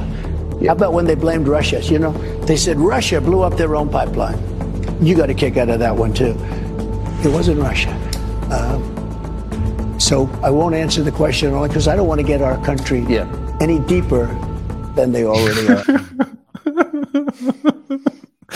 also er sagt, er sagt um, I, I don't want to get my our country into trouble. Also ich möchte unser Land nicht in Schwierigkeiten bringen. Deswegen werde ich nicht sagen, wer es war. Aber ich kann euch sagen, wer es nicht war. Es war auf gar keinen Fall äh, Russland, so wie das alle hier berichtet haben, inklusive Sie, ihr redet ja mit Sean Hannity, glaube ich. Ja, vielleicht habt das Gesicht nicht ganz erkannt. Ähm, dass die das auf dem Kanal auch gesagt hätten, dass das wahrscheinlich Russland war. Und dann sagt er nochmal am Ende pointiert, ich werde aber nicht sagen, wer es war, weil ich unser Land nicht noch tiefer in die Scheiße reiten will. I don't want to get it any deeper into trouble than it already is. Ähm, ja, Trump, unterhaltsam. Muss man sagen. Ich, ich lache jedes Mal. So. Ähm, was willst du denn machen? Du hat, wollen wir das Desaster-Ding machen? Ja, okay, gut. Äh, da würde ich aber kurz was einleitend äh, sagen. Erzähl mal, genau. Ich mache das derweil auf, du kannst reden. Du kannst, genau, du kannst es schon mal sagen. Also, ähm, Markus Steiger und Desaster unterhalten sich im Bunker-Talk äh, bei, bei Markus. Ja, genau. Und ähm, Thema ist sein neues Album. Das heißt Deutscher Oktober und äh, Markus fragt ihn so ein bisschen, ja, was, was willst du denn damit? Was ist das für ein Titel? Was ist da der Bezug? Und Disaster erklärt da was. Und äh, das müssen wir uns mal angucken. Also, um das dazu zu sagen, das ist kein neues Video, ist ein bisschen nee, älter, ne? Nee, das tatsächlich, na genau, das Deutsche Oktober ist ja schon, äh, wann war es, 2021 oder was ist das rausgekommen? Und äh, ja, zwei, vor zwei Jahren kam das Video ja, raus. genau. Und ähm, kann man sich anhören, habe ich mir auch angehört und so. Aber ähm, das Interessante ist, was, was die dazu sagen haben. Lass uns mal anhören. Das ist ganz witzig. Okay. Los geht's. Aufstand! äh, nee, äh, keine Ahnung, Digga. Ich wollte irgendwie, ein, äh, äh, ich wollte irgendwie, irgendwie einen politischen äh, Titel. Aber weißt du Also auch, deutscher Herbst, also war, war schon auch Nee, so nicht deutscher Herbst, äh, deutscher Herbst äh, nicht, sondern deutscher Oktober tatsächlich. Ja, aber deutscher Herbst war so, so ein Anklang. Wann war das? 21, äh, äh, 1921? Nee, deutscher, deutscher Herbst war diese Raff. Äh, Ja, das war deutscher Geschichte. Herbst, aber deutscher Oktober war ja KPD, glaube ich, 1921. Ja. Peinlich, jetzt. Ja. Können wir ja einmal Ja, in nein, in Hamburg, gab, in Hamburg gab es einen großen Aufstand. Ernst Thälmann, Ja. Fide Jansen. Mhm. Ja, okay, da, daran und natürlich dann die Ok- Markus' Reaktion ist noch köstlich. Ja, Markus will ja noch ein bisschen was ver verplausibilisieren. Aber ähm, das Spannende ist eigentlich, äh, was er da für zwei Namen raushaut, der Desaster, weil man merkt da, dass er einen Film gesehen hat über den deutschen Oktober, äh, aber nicht äh, die Figuren so richtig äh, kennt, die da eine Rolle gespielt haben. Der deutsche Oktober, das war tatsächlich, da hat äh, Markus ja darauf hingewiesen, das war dieser Aufstand, ich glaube, der war sogar 23, ich will mir jetzt auch nicht, ich bin kein Historiker aus dem Fenster lehnen, aber ich glaube, es war 23. Ähm, da gab's halt so Polizeibesetzungen von KPD und äh, so ein Versuch praktisch einer Revolution ist gescheitert. Kann man alles bei Wikipedia, wenn man will, nachlesen. Ernst Thälmann, in der Tat, hat da eine Rolle gespielt, ist auch dann in den Untergrund gegangen. Das ist äh, soweit korrekt. Fiete Jansen ist eine Person, die es nicht gibt. Die äh, weder, also sie ist nie real irgendwie da eine Rolle gespielt. Aber wo hat die Person eine Rolle gespielt? Disaster hat einen Film gesehen. Jetzt bin ich so ein bisschen der Daniel hier und mache ein bisschen Kulturgedöns. es gibt einen Film, der heißt Ernst Thälmann, Sohn seiner Klasse und Ernst Thälmann, Führer seiner Klasse ein wunderbares DDR-Propagandastück über das Leben von Ernst Thälmann mit vielen historischen Persönlichkeiten, die es gab, bis auf eine, nämlich Fiete Jansen. Fiete Jansen war eine Person, die kann man äh, ohne mit der Wimper zu zucken als kommunistischen Superheld äh, bezeichnen. Das ist so ein bisschen eine, eine Figur des äh, lernenden Kommunisten, der dem ähm, Ernst Thälmann so an die Seite gestellt wurde. Der äh, kam mit so markigen Sprüchen in dem ersten Teil. Also man sollte sich den wirklich mal angucken. Das ist ein wunderschönes Propagandastück. Wenn man das mit ein bisschen Distanz sieht äh, zu dem äh, Marxismus, Leninismus und den Mängeln, die es da gibt, äh, kann man da auf jeden Fall drin Spaß haben. Ähm, der kam halt mit so markigen Sprüchen wie, ach Teddy, also so zu Ernst Thälmann, ach Teddy, wir Kommunisten, wir sind doch Tote auf Urlaub. Und dann Ernst Thälmann, nein, Fiete, wir sind Geburtshelfer einer neuen Welt. Da haben wir wieder so das äh, kommunistische Manifest, Mhm. was sich da, der histo historische Materialismus, der da dann praktisch sich ausdrückt. So, dann Fiete Jansen macht bei diesem Aufstand mit, scheitert, kommt in den Knast, kommt wieder raus und dann Im zweiten Teil dieses Films wird er zum geborenen kommunistischen Supermann. Der äh, macht mit bei den Interbrigaden in Spanien. Der ist mit dabei bei der Roten Armee, äh, wenn die praktisch Deutschland besiegen. Das ist eine Figur, die wächst so weit über sich hinaus. Es ist großartig nachzusehen, aber die Person hat weder in Hamburg noch sonst wie eine Rolle gespielt. Desaster hat den Film gesehen, okay, aber äh, mit Hamburg hat dieser Mann nichts zu tun gehabt. Wollte ich nur mal sagen, ein bisschen rumbesserwissern hier, mhm. äh, aber toller Film. Schön, dass er den gesehen hat. Alright, was haben wir noch? Ähm, ich habe ein kleines Stammtischsegment von Daniel hier, das, das er sich quasi runtergeschrieben hat. Wenn er denn heute gekommen wäre, hätte er ah. das so vorgetragen. Aber deswegen trage ich das jetzt einfach mal vor und versuche das so zu machen, wie oh. er ah, gemacht stimmt. hätte. Und ja, es geht um diesen wunderbaren Artikel aus der Berliner Zeitung von Elena Fiedler, wie die Nazizeit das Verhältnis der Deutschen zur Autobahn geprägt hat. Die Autobahn war Hitlers Antwort auf die Krise der Männlichkeit, sagt der Soziologe Konrad Kunze. Durch ein Tempolimit könnte man sie entnazifizieren. Solche Artikel sind Daniels ähm, ja, sind, sind, sind von Daniels Lieblingsorte, sagen wir das mal so. Also, äh, Daniel schreibt hier, das war mein Aufreger der Woche. Daniel würde ja auch so reden. Ja, mein Aufreger der Woche, was sage ich, des Monats. Schon der Anfang, wo er Motorsportbegeisterung moralisch verurteilt. Ich mache das jetzt nicht die ganze Zeit so.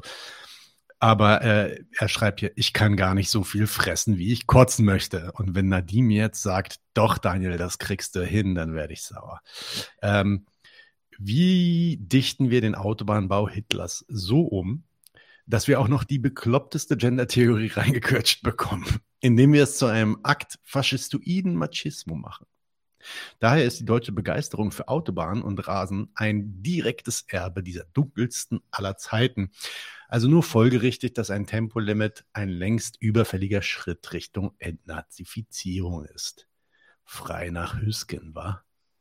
Ich wünsche diesen wunderbaren, wunderbaren Menschen von Auto jedenfalls nur das Beste, ein langes und gesundes Leben. Prost. Ja, ähm, Next. Was haben wir noch? Ich habe noch, wir haben noch einiges. Ja, ähm, ja, klar. Willst du, wollen wir Fabian Lehr machen? Ja, lass mal hören. Also, Fabian Lehr war bei unseren äh, Freunden von der Kommunistenkneipe. Übrigens, Fabian Lehr, Fabian Lehr ist jetzt in Berlin. Ich hoffe, ich dass er auch demnächst mal herkommt. Wir hatten auch schon Kontakt, dass wir ein bisschen quatschen. Auf jeden Fall hat er so ein bisschen darüber geredet, was jetzt so die Aufgabe von Kommunisten wäre, beziehungsweise was Kommunisten machen sollten. Da ging es ursprünglich um die KPÖ und er hat auch viel Lob für die KPÖ und deren Arbeit und glaubt auch, dass, Stimmt. dass, ja, dass das eine Partei ist, die man kommunistisch quasi unterwandern könnte. Ja, er sieht schon, das ist eine sozialdemokratisch opportunistisch ausgerichtete Partei, aber man könnte die halt kommunistisch unterwandern und diesen Case versucht er stark zu machen. Und da kommt folgender Teil, den ich jetzt mal abspiele. Das ist, das kann man vielleicht nochmal kurz einleiten. Das ist so eine Weiterung, äh, eine Weiterung, ähm, wie sich, so ähnlich wie wir es beim Manifest ja, hatten, wie ja. sich, wie sich, wie sich Bewusstsein so fast mechanism, mechanistisch so, wie, wie, so wie, keine Ahnung, eins plus eins gleich zwei, zwei plus zwei, also, also, so auf eine Art automatisiertes, ähm, auf eine automatisierte Erkenntnis hinarbeitet, ähm, ohne den freien Willen irgendwie zu berücksichtigen und äh, dass Gedanken irgendwie auch anders verlaufen können. Aber das lassen wir uns mal anhören, das ist absurd. Ja, ich, hab, ich muss auch sagen, ich habe auch äh, wirklich an die Stelle gedacht, als ich da vorhin drüber geredet mm, habe. Ja. Ähm, das passt sehr gut zu der Kritik an dem Manifest. Okay, let's do it. Ähm, ist es schon geshared? Ja, es ist geshared. Es kann losgehen. ich auch schon angedeutet, das ist vielleicht ein Residuum meiner trotzkistischen Sozialisation, dass der Reformismus sich nur dadurch erledigen kann, dass er praktisch scheitert. Die Linksentwicklung der Masse der Bevölkerung geht etappenweise vor sich. Man geht von einer Kraft weiter nach links zur nächsten. Wenn die sich als ungenügend erwiesen haben sollte, die eigenen Bedürfnisse zu befriedigen, geht man weiter nach links zur nächsten. Leute werden keine revolutionären Marxisten dadurch, dass ihnen jemand eine Lenin-Lesung gibt und in GSP-Manier den Leuten darlegt, was äh, die richtigen gesellschaftlichen Zustände wären, dann schlagen sich an die Stirn, dass sie nicht darauf gekommen sind und machen Revolution. Leute wandern nach links, wenn sie feststellen, dass die linken Organisationen, die sie vorfinden, in der Praxis sich als ungenügend herausstellen, um ihre Bedürfnisse befriedigen zu können. Wir sind jetzt in Österreich an einem Punkt, dass ein immer größerer Teil der sozial bisher sozialdemokratisch orientierten orientierten Milieus erkennen, dass die neoliberal degenerierte SPÖ der letzten Jahre kein taugliches Instrument mehr ist, um proletarische Klasseninteressen durchzusetzen. Reicht. Was sagt er denn da eigentlich? Das, warte mal, das Witzige ist wirklich, dass einerseits sagt er hier, das Bewusstsein entwickelt sich praktisch automatisch weiter, aber er unterstellt dabei immer gleichzeitig, dass er, äh, dass das Bewusstsein sich an den Bedürfnissen festhält. Ne, das, was ich vorhin bei der Carla Hinrichs gesagt habe, ähm, die, die bleibt jetzt nicht mehr bei der Feindschaft äh, hin, sondern die und, und, und stellt was fest so. Er sagt ja, nee, nee, ähm, die Leute, die einen Schaden haben, die halten an ihrem Bedürfnis fest und stellen fest, dass möglicherweise die SPÖ dafür nicht taugt. Gleichzeitig, also wo man ja sagen muss, okay, wenn, wenn das so geht, wie er sich das vorstellt, so mechanistisch, ähm, dann geht es ja alles auto automatisch. Fragt man sich zwar immer noch, warum man im Scheißladen hier ist, aber, aber, aber ja. So, und, Zeit war. und dann, und dann der, der, der Witz ist, nachher sagt er dann, ja, aber ähm, die, die KPÖ, die müsste man jetzt am liebsten mit 500 bis 1000 äh, geschulten äh, Marxisten äh, unterwandern. Warum das denn? Ja, wozu eigentlich noch, wenn die Leute praktisch so, sowieso automatisch an ihrem Bewusstsein festhalten? Ne? Aber dann muss man sie doch wieder irgendwie für agitieren. Ja, für was denn, wenn sie es eigentlich schon alles selber hinkriegen, indem sie an ihrem Bedürfnis festhalten? Nach links wandern, weil das gerade irgendwie nichts das, gebracht hat. Das ist ein, ein, ein wirklich wieder eine, eine absurde äh, linke Erkenntnistheorie, die wir hier haben, die übersieht, dass es eben überhaupt nicht automatisch ist, weil es immer noch sowas wie einen freien Willen gibt. Ähm, das hatte ich ja vorhin äh, gesagt, ganz am Anfang auch beim Manifest, die sich eben nicht automatisch, äh, meinetwegen, also man hat einen Bedürfnisschaden in irgendeiner so sozialen Lage und äh, stellt dann fest, okay, das, ähm, da, da gucke ich jetzt mal nach, äh, warum das so ist. Aber es ist eben nicht automatisch so. Ich kann genauso da gut dann auf die richtigen Antworten drauf. es kann, es kann genauso gut sagen, wie gesagt, Gott ist dafür verantwortlich, die falschen Figuren im Staat äh, sind dafür verantwortlich. Und, und, und, und, noch, und noch die Ausländer und noch vier andere Schlüsse sind da möglich, um das Ganze äh, zu, zu, zu begründen. Aber überhaupt nicht ist zwingend, dass jetzt, wenn man einen Schaden hat, dass man dann praktisch beim Materialismus stehen bleibt. Das bildet der Jutemann sich tatsächlich ein. Zumindest scheint es so aus diesen Zeilen, die er da vorgetragen hat. Ähm, bleiben wir mal bei der, bei, bei, der, bei Österreich. Hm. Da äh, ist was äh, Lustiges jetzt passiert. Äh, in der österreichischen Sozialdemokratie ist seit ein paar Wochen, also in der SPÖ, ist seit ein paar Wochen so ein Mega-Wahlkampf ausgebrochen, ähm, wer die SPÖ übernehmen soll und so weiter. Und ja, die Vorsitzende wurde abgewählt und jetzt ist da Stichwahl und das trifft ein sogenannter Babbler, der wohl ein Marxist-Leninist ist, gegen Dos Kosil, der ein Sozialdemokrat ist, an. Und weil Babbler gesagt hat, dass er Marxist ist, wird jetzt gefühlt so ziemlich jeder bekannte Sozi gefragt, ob er Marxist ist. Ja, mhm. und da kam, äh, kommen ziemlich ähm, geile Sachen bei raus. Äh, schauen wir uns mal hier den ersten an, ähm, der darauf antwortet. Marx 1. Let's do it. Im 21. Jahrhundert äh, ist der Begriff Marxist nicht verwendbar. Okay, also das ist ja eine klare Ansage. Ist nicht also er hat, man muss ja sagen, er hat nicht gesagt, dass er kein Marxist ist. also er hat sich da gut, glaube ich, rausgewabbelt. Ähm, gucken wir uns mal, ja, gucken wir uns den nächsten an. Ähm, nee, Moment. Warte, äh, ich habe noch einen dritten, Moment, also, okay. dritten, dritten, dritten, dritten, dritten, warte. Wo ist der Tweet? Ja, hier. Da. Denn da ist auch noch ein Video drin, auch nochmal passt. Das ist dann quasi Schrödingers Marxist, weil der macht es auch ganz clever. Der windet sich auch sehr, sehr, sehr, sehr gewandt aus dieser Frage heraus. Schauen wir uns das mal an. Ich muss den Screen sharen.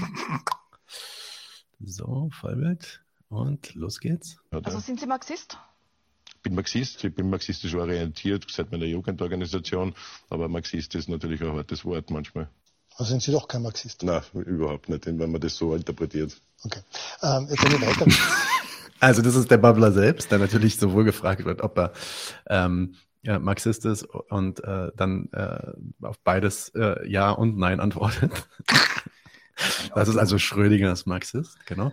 Mhm. Ähm, und ich will einfach mal sagen, das ist alles noch nicht so richtig überzeugend. Ja, also ich habe ja irgendwie das Gefühl, dass die Leute sich irgendwie so drücken. Wer hat sich denn dann noch so gedrückt? Da gab es noch einen anderen. Und zwar hieß der Fidel Castro und der hat auch so einen Kram erzählt. Oh. Ähm, nämlich zum Beispiel hier. Hört ja.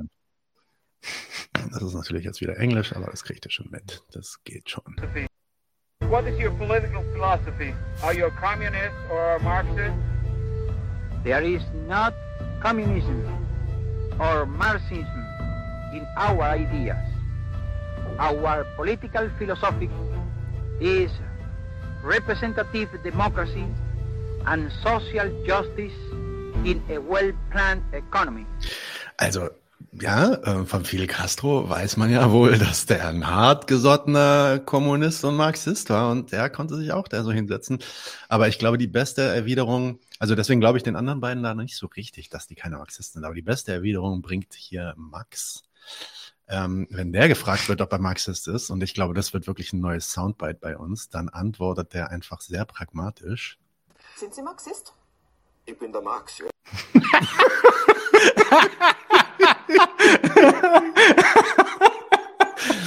Das kommt auf Soundboard. Sind Sie Marxist? Ich bin der Marx. Diese Ösis. Unglaublich. Aber immerhin, also Fidel Castro ist offenbar österreichischer Sozialdemokrat. Ähm, ja, Fidel Castro auf jeden Fall hier äh, in dem Video. Es, es, mir wurde vorhin gesagt äh, von Leuten, die sich da besser auskennen als ich, dass er, dass das wohl auch eine Taktik war, um nicht sofort irgendwie die, die volle Wut der Amerikaner irgendwie auf sich zu ziehen und so. Und das, Ich meine, war- sich also ich bin deswegen auch sie auch Experte. distanziert hat von der Sowjetunion in, in der Rhetorik, zumindest am Anfang, später dann natürlich. Also soweit ich das verstanden habe, irgendwie, es sind aber immer alles nur Quellen, die Kuba-Fans waren. Das, der hat sich ja offensichtlich auch tatsächlich entwickelt. Der war ja, ja, der war anfangs liberaler. Genau. Einfach, ja. mhm. Also einfach nationaler Befreiungstyp, wollte diesen. ja, selbst diesen- davor war er einfach nur ein liberaler Demokrat. Okay. hm. Naja, gut, wir wollten diesen, diesen Kolonialherrn, wie hieß denn der? Weiß ich gar nicht mehr. Rausschmeißen, haben sie auch gemacht. Ja, habe ich Und äh, ja, und also das hat sich ja tatsächlich erst entwickelt. So. Mhm, mhm, mhm. So, was gibt's denn noch? Hattest du noch was? Also auf jeden Fall hatte ich noch Philipp, Philipp Amthor und Patriotismusprogramm. Wo ist denn Philipp? Der Zeit war das irgendwie. glaub Ach so, ich. ja, Da ja. hatte, hatte auch äh, Daniel was gesagt. Ah ja, da ist es. Hm? Hm, ja. CDU, CSU-Fraktion. Genau. So, dann erzähl mal. Haben wir den? Achso, ist der schon geshared? Nein, jetzt. Jetzt so geshared. Ja, gut. Also steht ja, steht ja. Also man muss diesen Artikel, den können wir eigentlich auch verlinken. Der ist, der ist wirklich großartig. Da haben wir hier den schmucken Philipp Amthor, ähm, der hier dafür steht, dass man letztendlich viele Flaggen überall sieht und die Hymne singt, äh, wo es nur geht und hat da noch einen Vorschlag, dass der, der Kanzler eine Rede der Nation einmal im Jahr hält und so weiter. Was man da so ein bisschen lernen kann, ist eben Patriotismus ist auch eine Sache, die offensichtlich gepflegt gehört. Ne? Also, dass man halt die Leute äh, praktisch darauf einschwört, dass sie ihrem Tra Staat die Treue schwören, das ist keine Selbstverständlichkeit. Ähm, und das muss dann immer wieder dauerhaft gepflegt werden, was, was natürlich so ein bisschen der Witz ist so, ähm, wenn die Leute ihrem Staat die Treue nicht mehr schwören, dann werden sie schon irgendwelche Gründe haben. Muss man halt gucken, was die Gründe sind. Aber für Philipp Amthor ist das erstmal uninteressant. Interessant ist, wenn sie irgendwie Schwarz-Rot-Gold, irgendwelche Kultursachen und äh, Reden von irgendwelchen Bundeskanzlern bekommen, dann wären sie automatisch schon wieder zufrieden, weil sie dann gesagt kriegen, ja, setzt euch hier irgendwie für eine gute Sache ein, egal wie beschissen es euch geht. Äh, ihr habt immer noch euer Land. Und das ist gut. Ja. Lest euch den Artikel durch. Das ist, äh, das ist ein Lehrstück auf jeden Fall über das, was Patriotismus ist, was Politiker denken, wie man den Leuten das äh, praktisch anrät. Und ja, wir müssen ihn unbedingt darunter stellen. Dann. Der ist super. Jo, machen wir. Ähm, passt vielleicht so ein bisschen, auf jeden Fall, auch wenn es darum geht, irgendwie einem äh, was anzudrehen. Amazon hat diesen ähm, geilen Ad, das sieht aus wie ein Facebook-Ad, Mhm. herausgebracht. Uh, think outside the 9 to 5. Seize the night. Set your daytime hours free. In dem Text oben steht drin, Overnight Shifts give you your days back, so you can find time for what matters most. Also das ist im Endeffekt eine Werbung für Nachtschichten. Mhm. Die Argumentation ist, dass Nachtschichten euch die Tage zurückgeben, weil dann müsst ihr ja tagsüber nicht arbeiten. Und dann könnt ihr endlich die Zeit finden äh, für die Sachen, die am wichtigsten sind. Und dann steht dann in den, ähm, in den Slogans unten drunter, denke out, äh, außerhalb von der 9 zu 5 Arbeitszeit quasi, also der, Standardarbeitstages. Und drunter steht Seize the Night, also ergreife die Nacht. Und darüber befreie deine äh, Tagesstunden. Ja. ja, Amazon hat für jeden etwas, auch für Menschen, die tagsüber was Besseres zu tun haben, als zu arbeiten, nämlich eine Nachtschicht. Mach Schlafentzug und Ist du ja- hast mehr vom ist Tag. ja egal, ist ja egal, dass nachgewiesen wurde, dass regelmäßige Nachtschichten schieben krass ungesund ist. Und ist auch egal, dass Menschen generell auch irgendwann mal schlafen müssen. Ähm, hier wird aus Scheiße Schokolade gemacht, sagt, Daniel. Das ist ein Kommentier, passt gut. Bravo. Alright. Ähm, Was haben wir noch? was haben wir noch? Äh, willst du mal gucken? Willst du was zu der Monarchie sagen?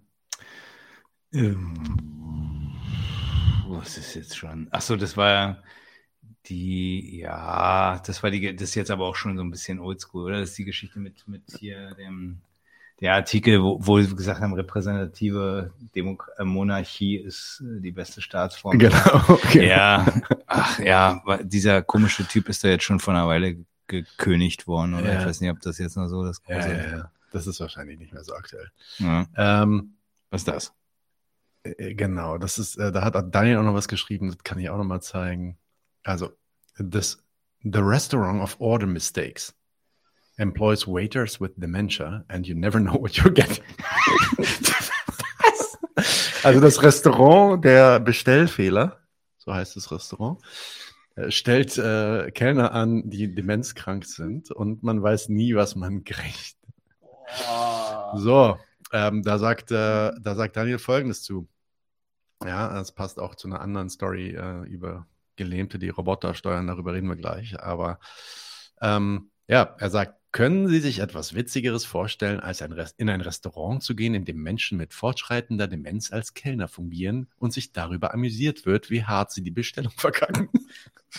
Diese Arschwatzen, die hinter diesem Pop-up ich entsichere bei dem Wort übrigens schon meine Pistole, äh, stehen, finden das anscheinend super funny und beuten diese Menschen dadurch als billigen Marketing-Gag aus. So tief kann man sinken. Die andere Story, ähm, die ich gerade auch erwähnt hatte, da geht es um eine japanische Firma. Japanese Cafe hires paralyzed people to control robot service so they have an income.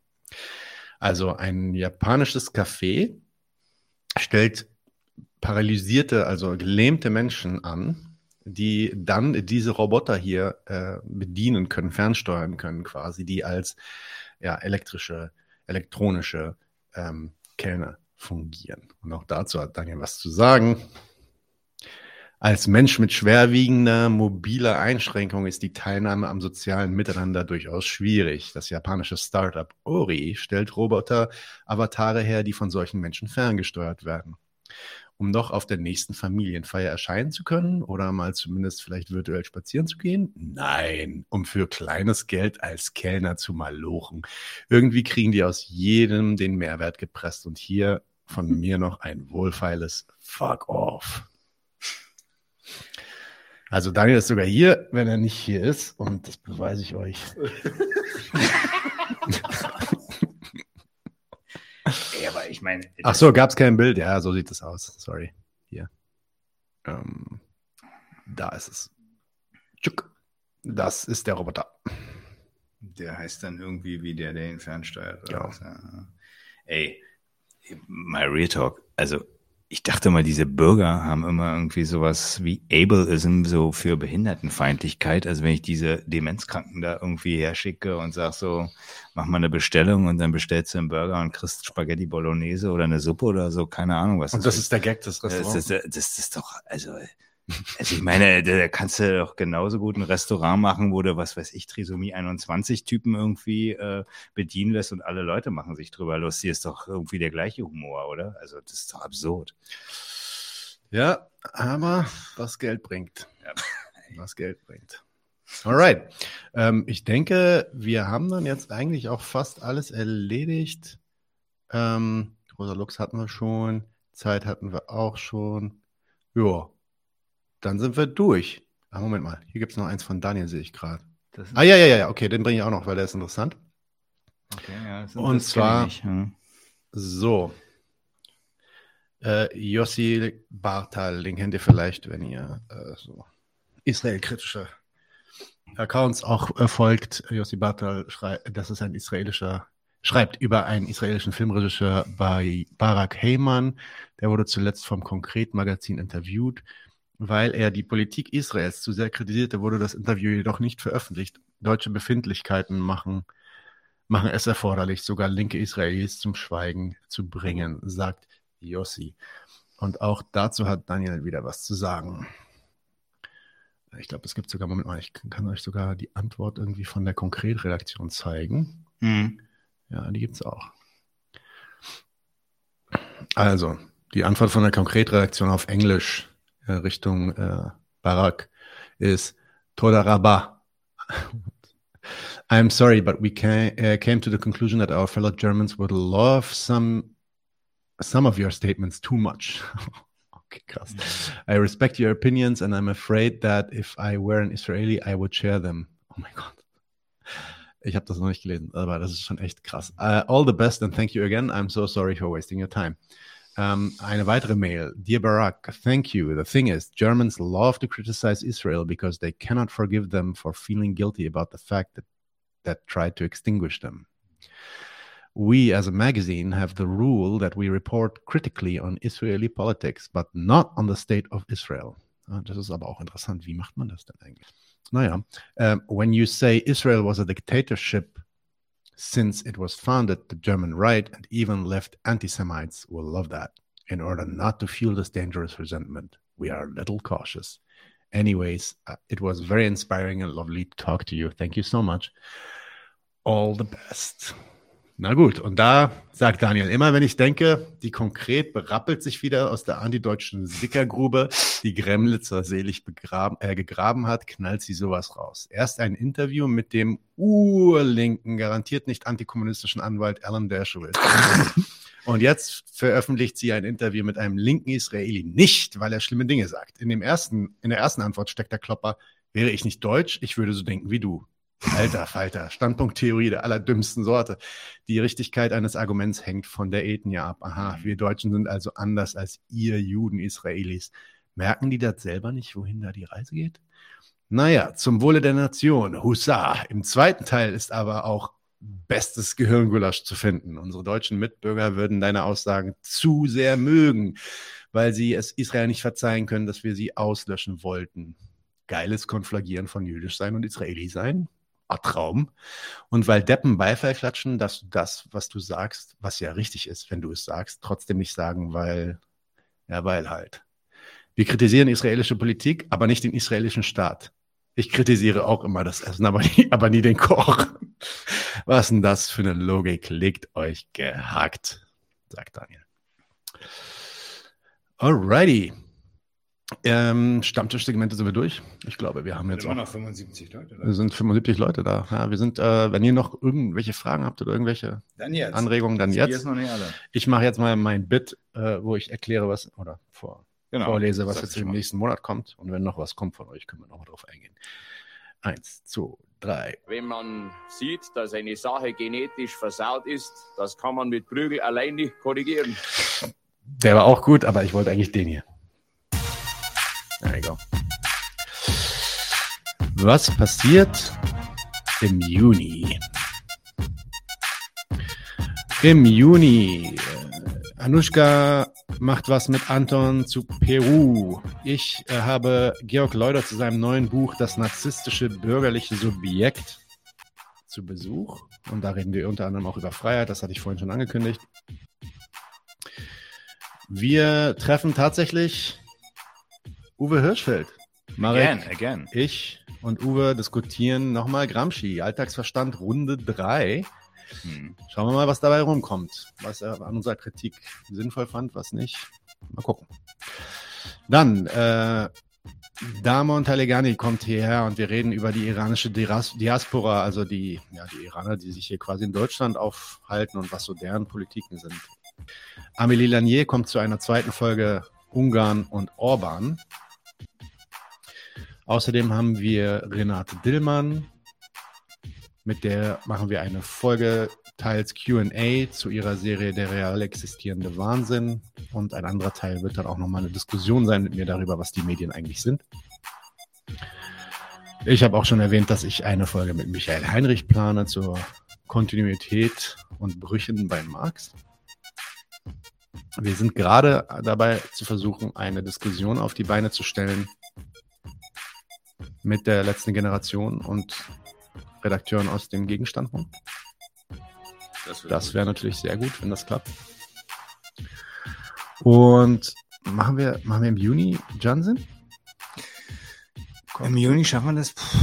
Mal, Würde ich jetzt noch nicht versprechen, Okay. aber können wir, können- wir können mal gucken. Also, Okay. Also es sind noch ein paar offene Slots, die noch nicht ausge durchgeplant sind, aber da kommt schon noch was. Evgeny hat auch schon eine Folge mit mir äh, gemacht, die werde ich auch noch einschedulen. Da geht es um Russland Teil 3 quasi. Also da reden wir dann nochmal über ein bisschen ja, andere Themen bezüglich des Ukraine-Kriegs und Russland.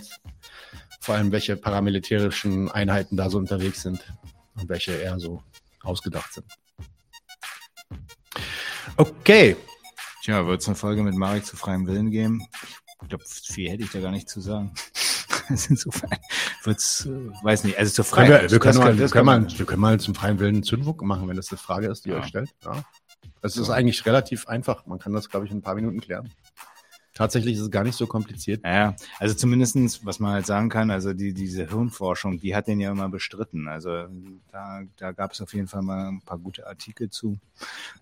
Also insofern, ja, vielleicht kann man was draus machen. Zündfunke, ja. Können wir machen. Können wir, uns mal, mal können wir uns mal angucken. Zumindestens, also, ja, in der Tat wird ja immer wieder bestritten. Das, und das, da kann man ja mal gucken. Was, was Genau, ist da das? mal ein paar gute Argumente bringen, warum diese Bestreitungen, Bestreitungen Hm. oft an, an der Sache vorbeigehen. Okay. Okay, okay, Leute, danke, dass ihr alle so zahlreich mit dabei wart. Viereinhalb Stunden. Ich glaube, das war vielleicht ein Rekord für einen Doppelpack. Hat heute, Wir haben uns so viel gesagt, sehr voll. Aber viel haben viele, viele Leute sind dran geblieben. Jo. Nochmals danke auch fürs Kommentieren. Habt eine schöne gute Nacht und wir sehen uns sehr, sehr bald. Lasst es euch gut gehen. Und bye bye. Ciao.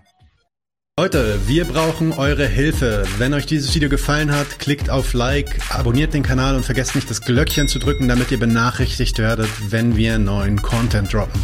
Außerdem solltet ihr uns überall folgen, wo wir verfügbar sind. Das ist Facebook, Instagram, Twitter und Twitch. Und wenn wir irgendwelche Ankündigungen machen oder Posts, dann shared, was das Zeug hält. Gebt uns all eure Liebe.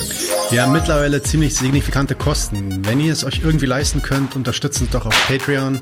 Dann kommt ihr auch in den Genuss verschiedener Vorteile, wie zum Beispiel Zugang zu unserer Discord-Community oder Zugang zu den ultrageheimen Patreon-Episoden, die wir dort posten. Außerdem könnt ihr uns natürlich auch über PayPal Spenden zukommen lassen. Außerdem haben wir mittlerweile einen eigenen Online-Shop. Das heißt, wenn ihr euch immer noch fragt, was ihr euren Lieben zu Weihnachten, Ostern oder sonst wie schenken könnt, geht dorthin und kauft duftes Merch. Alle Links dazu hier in der Beschreibung oder auch auf unserer Webseite 99 zu 1.de.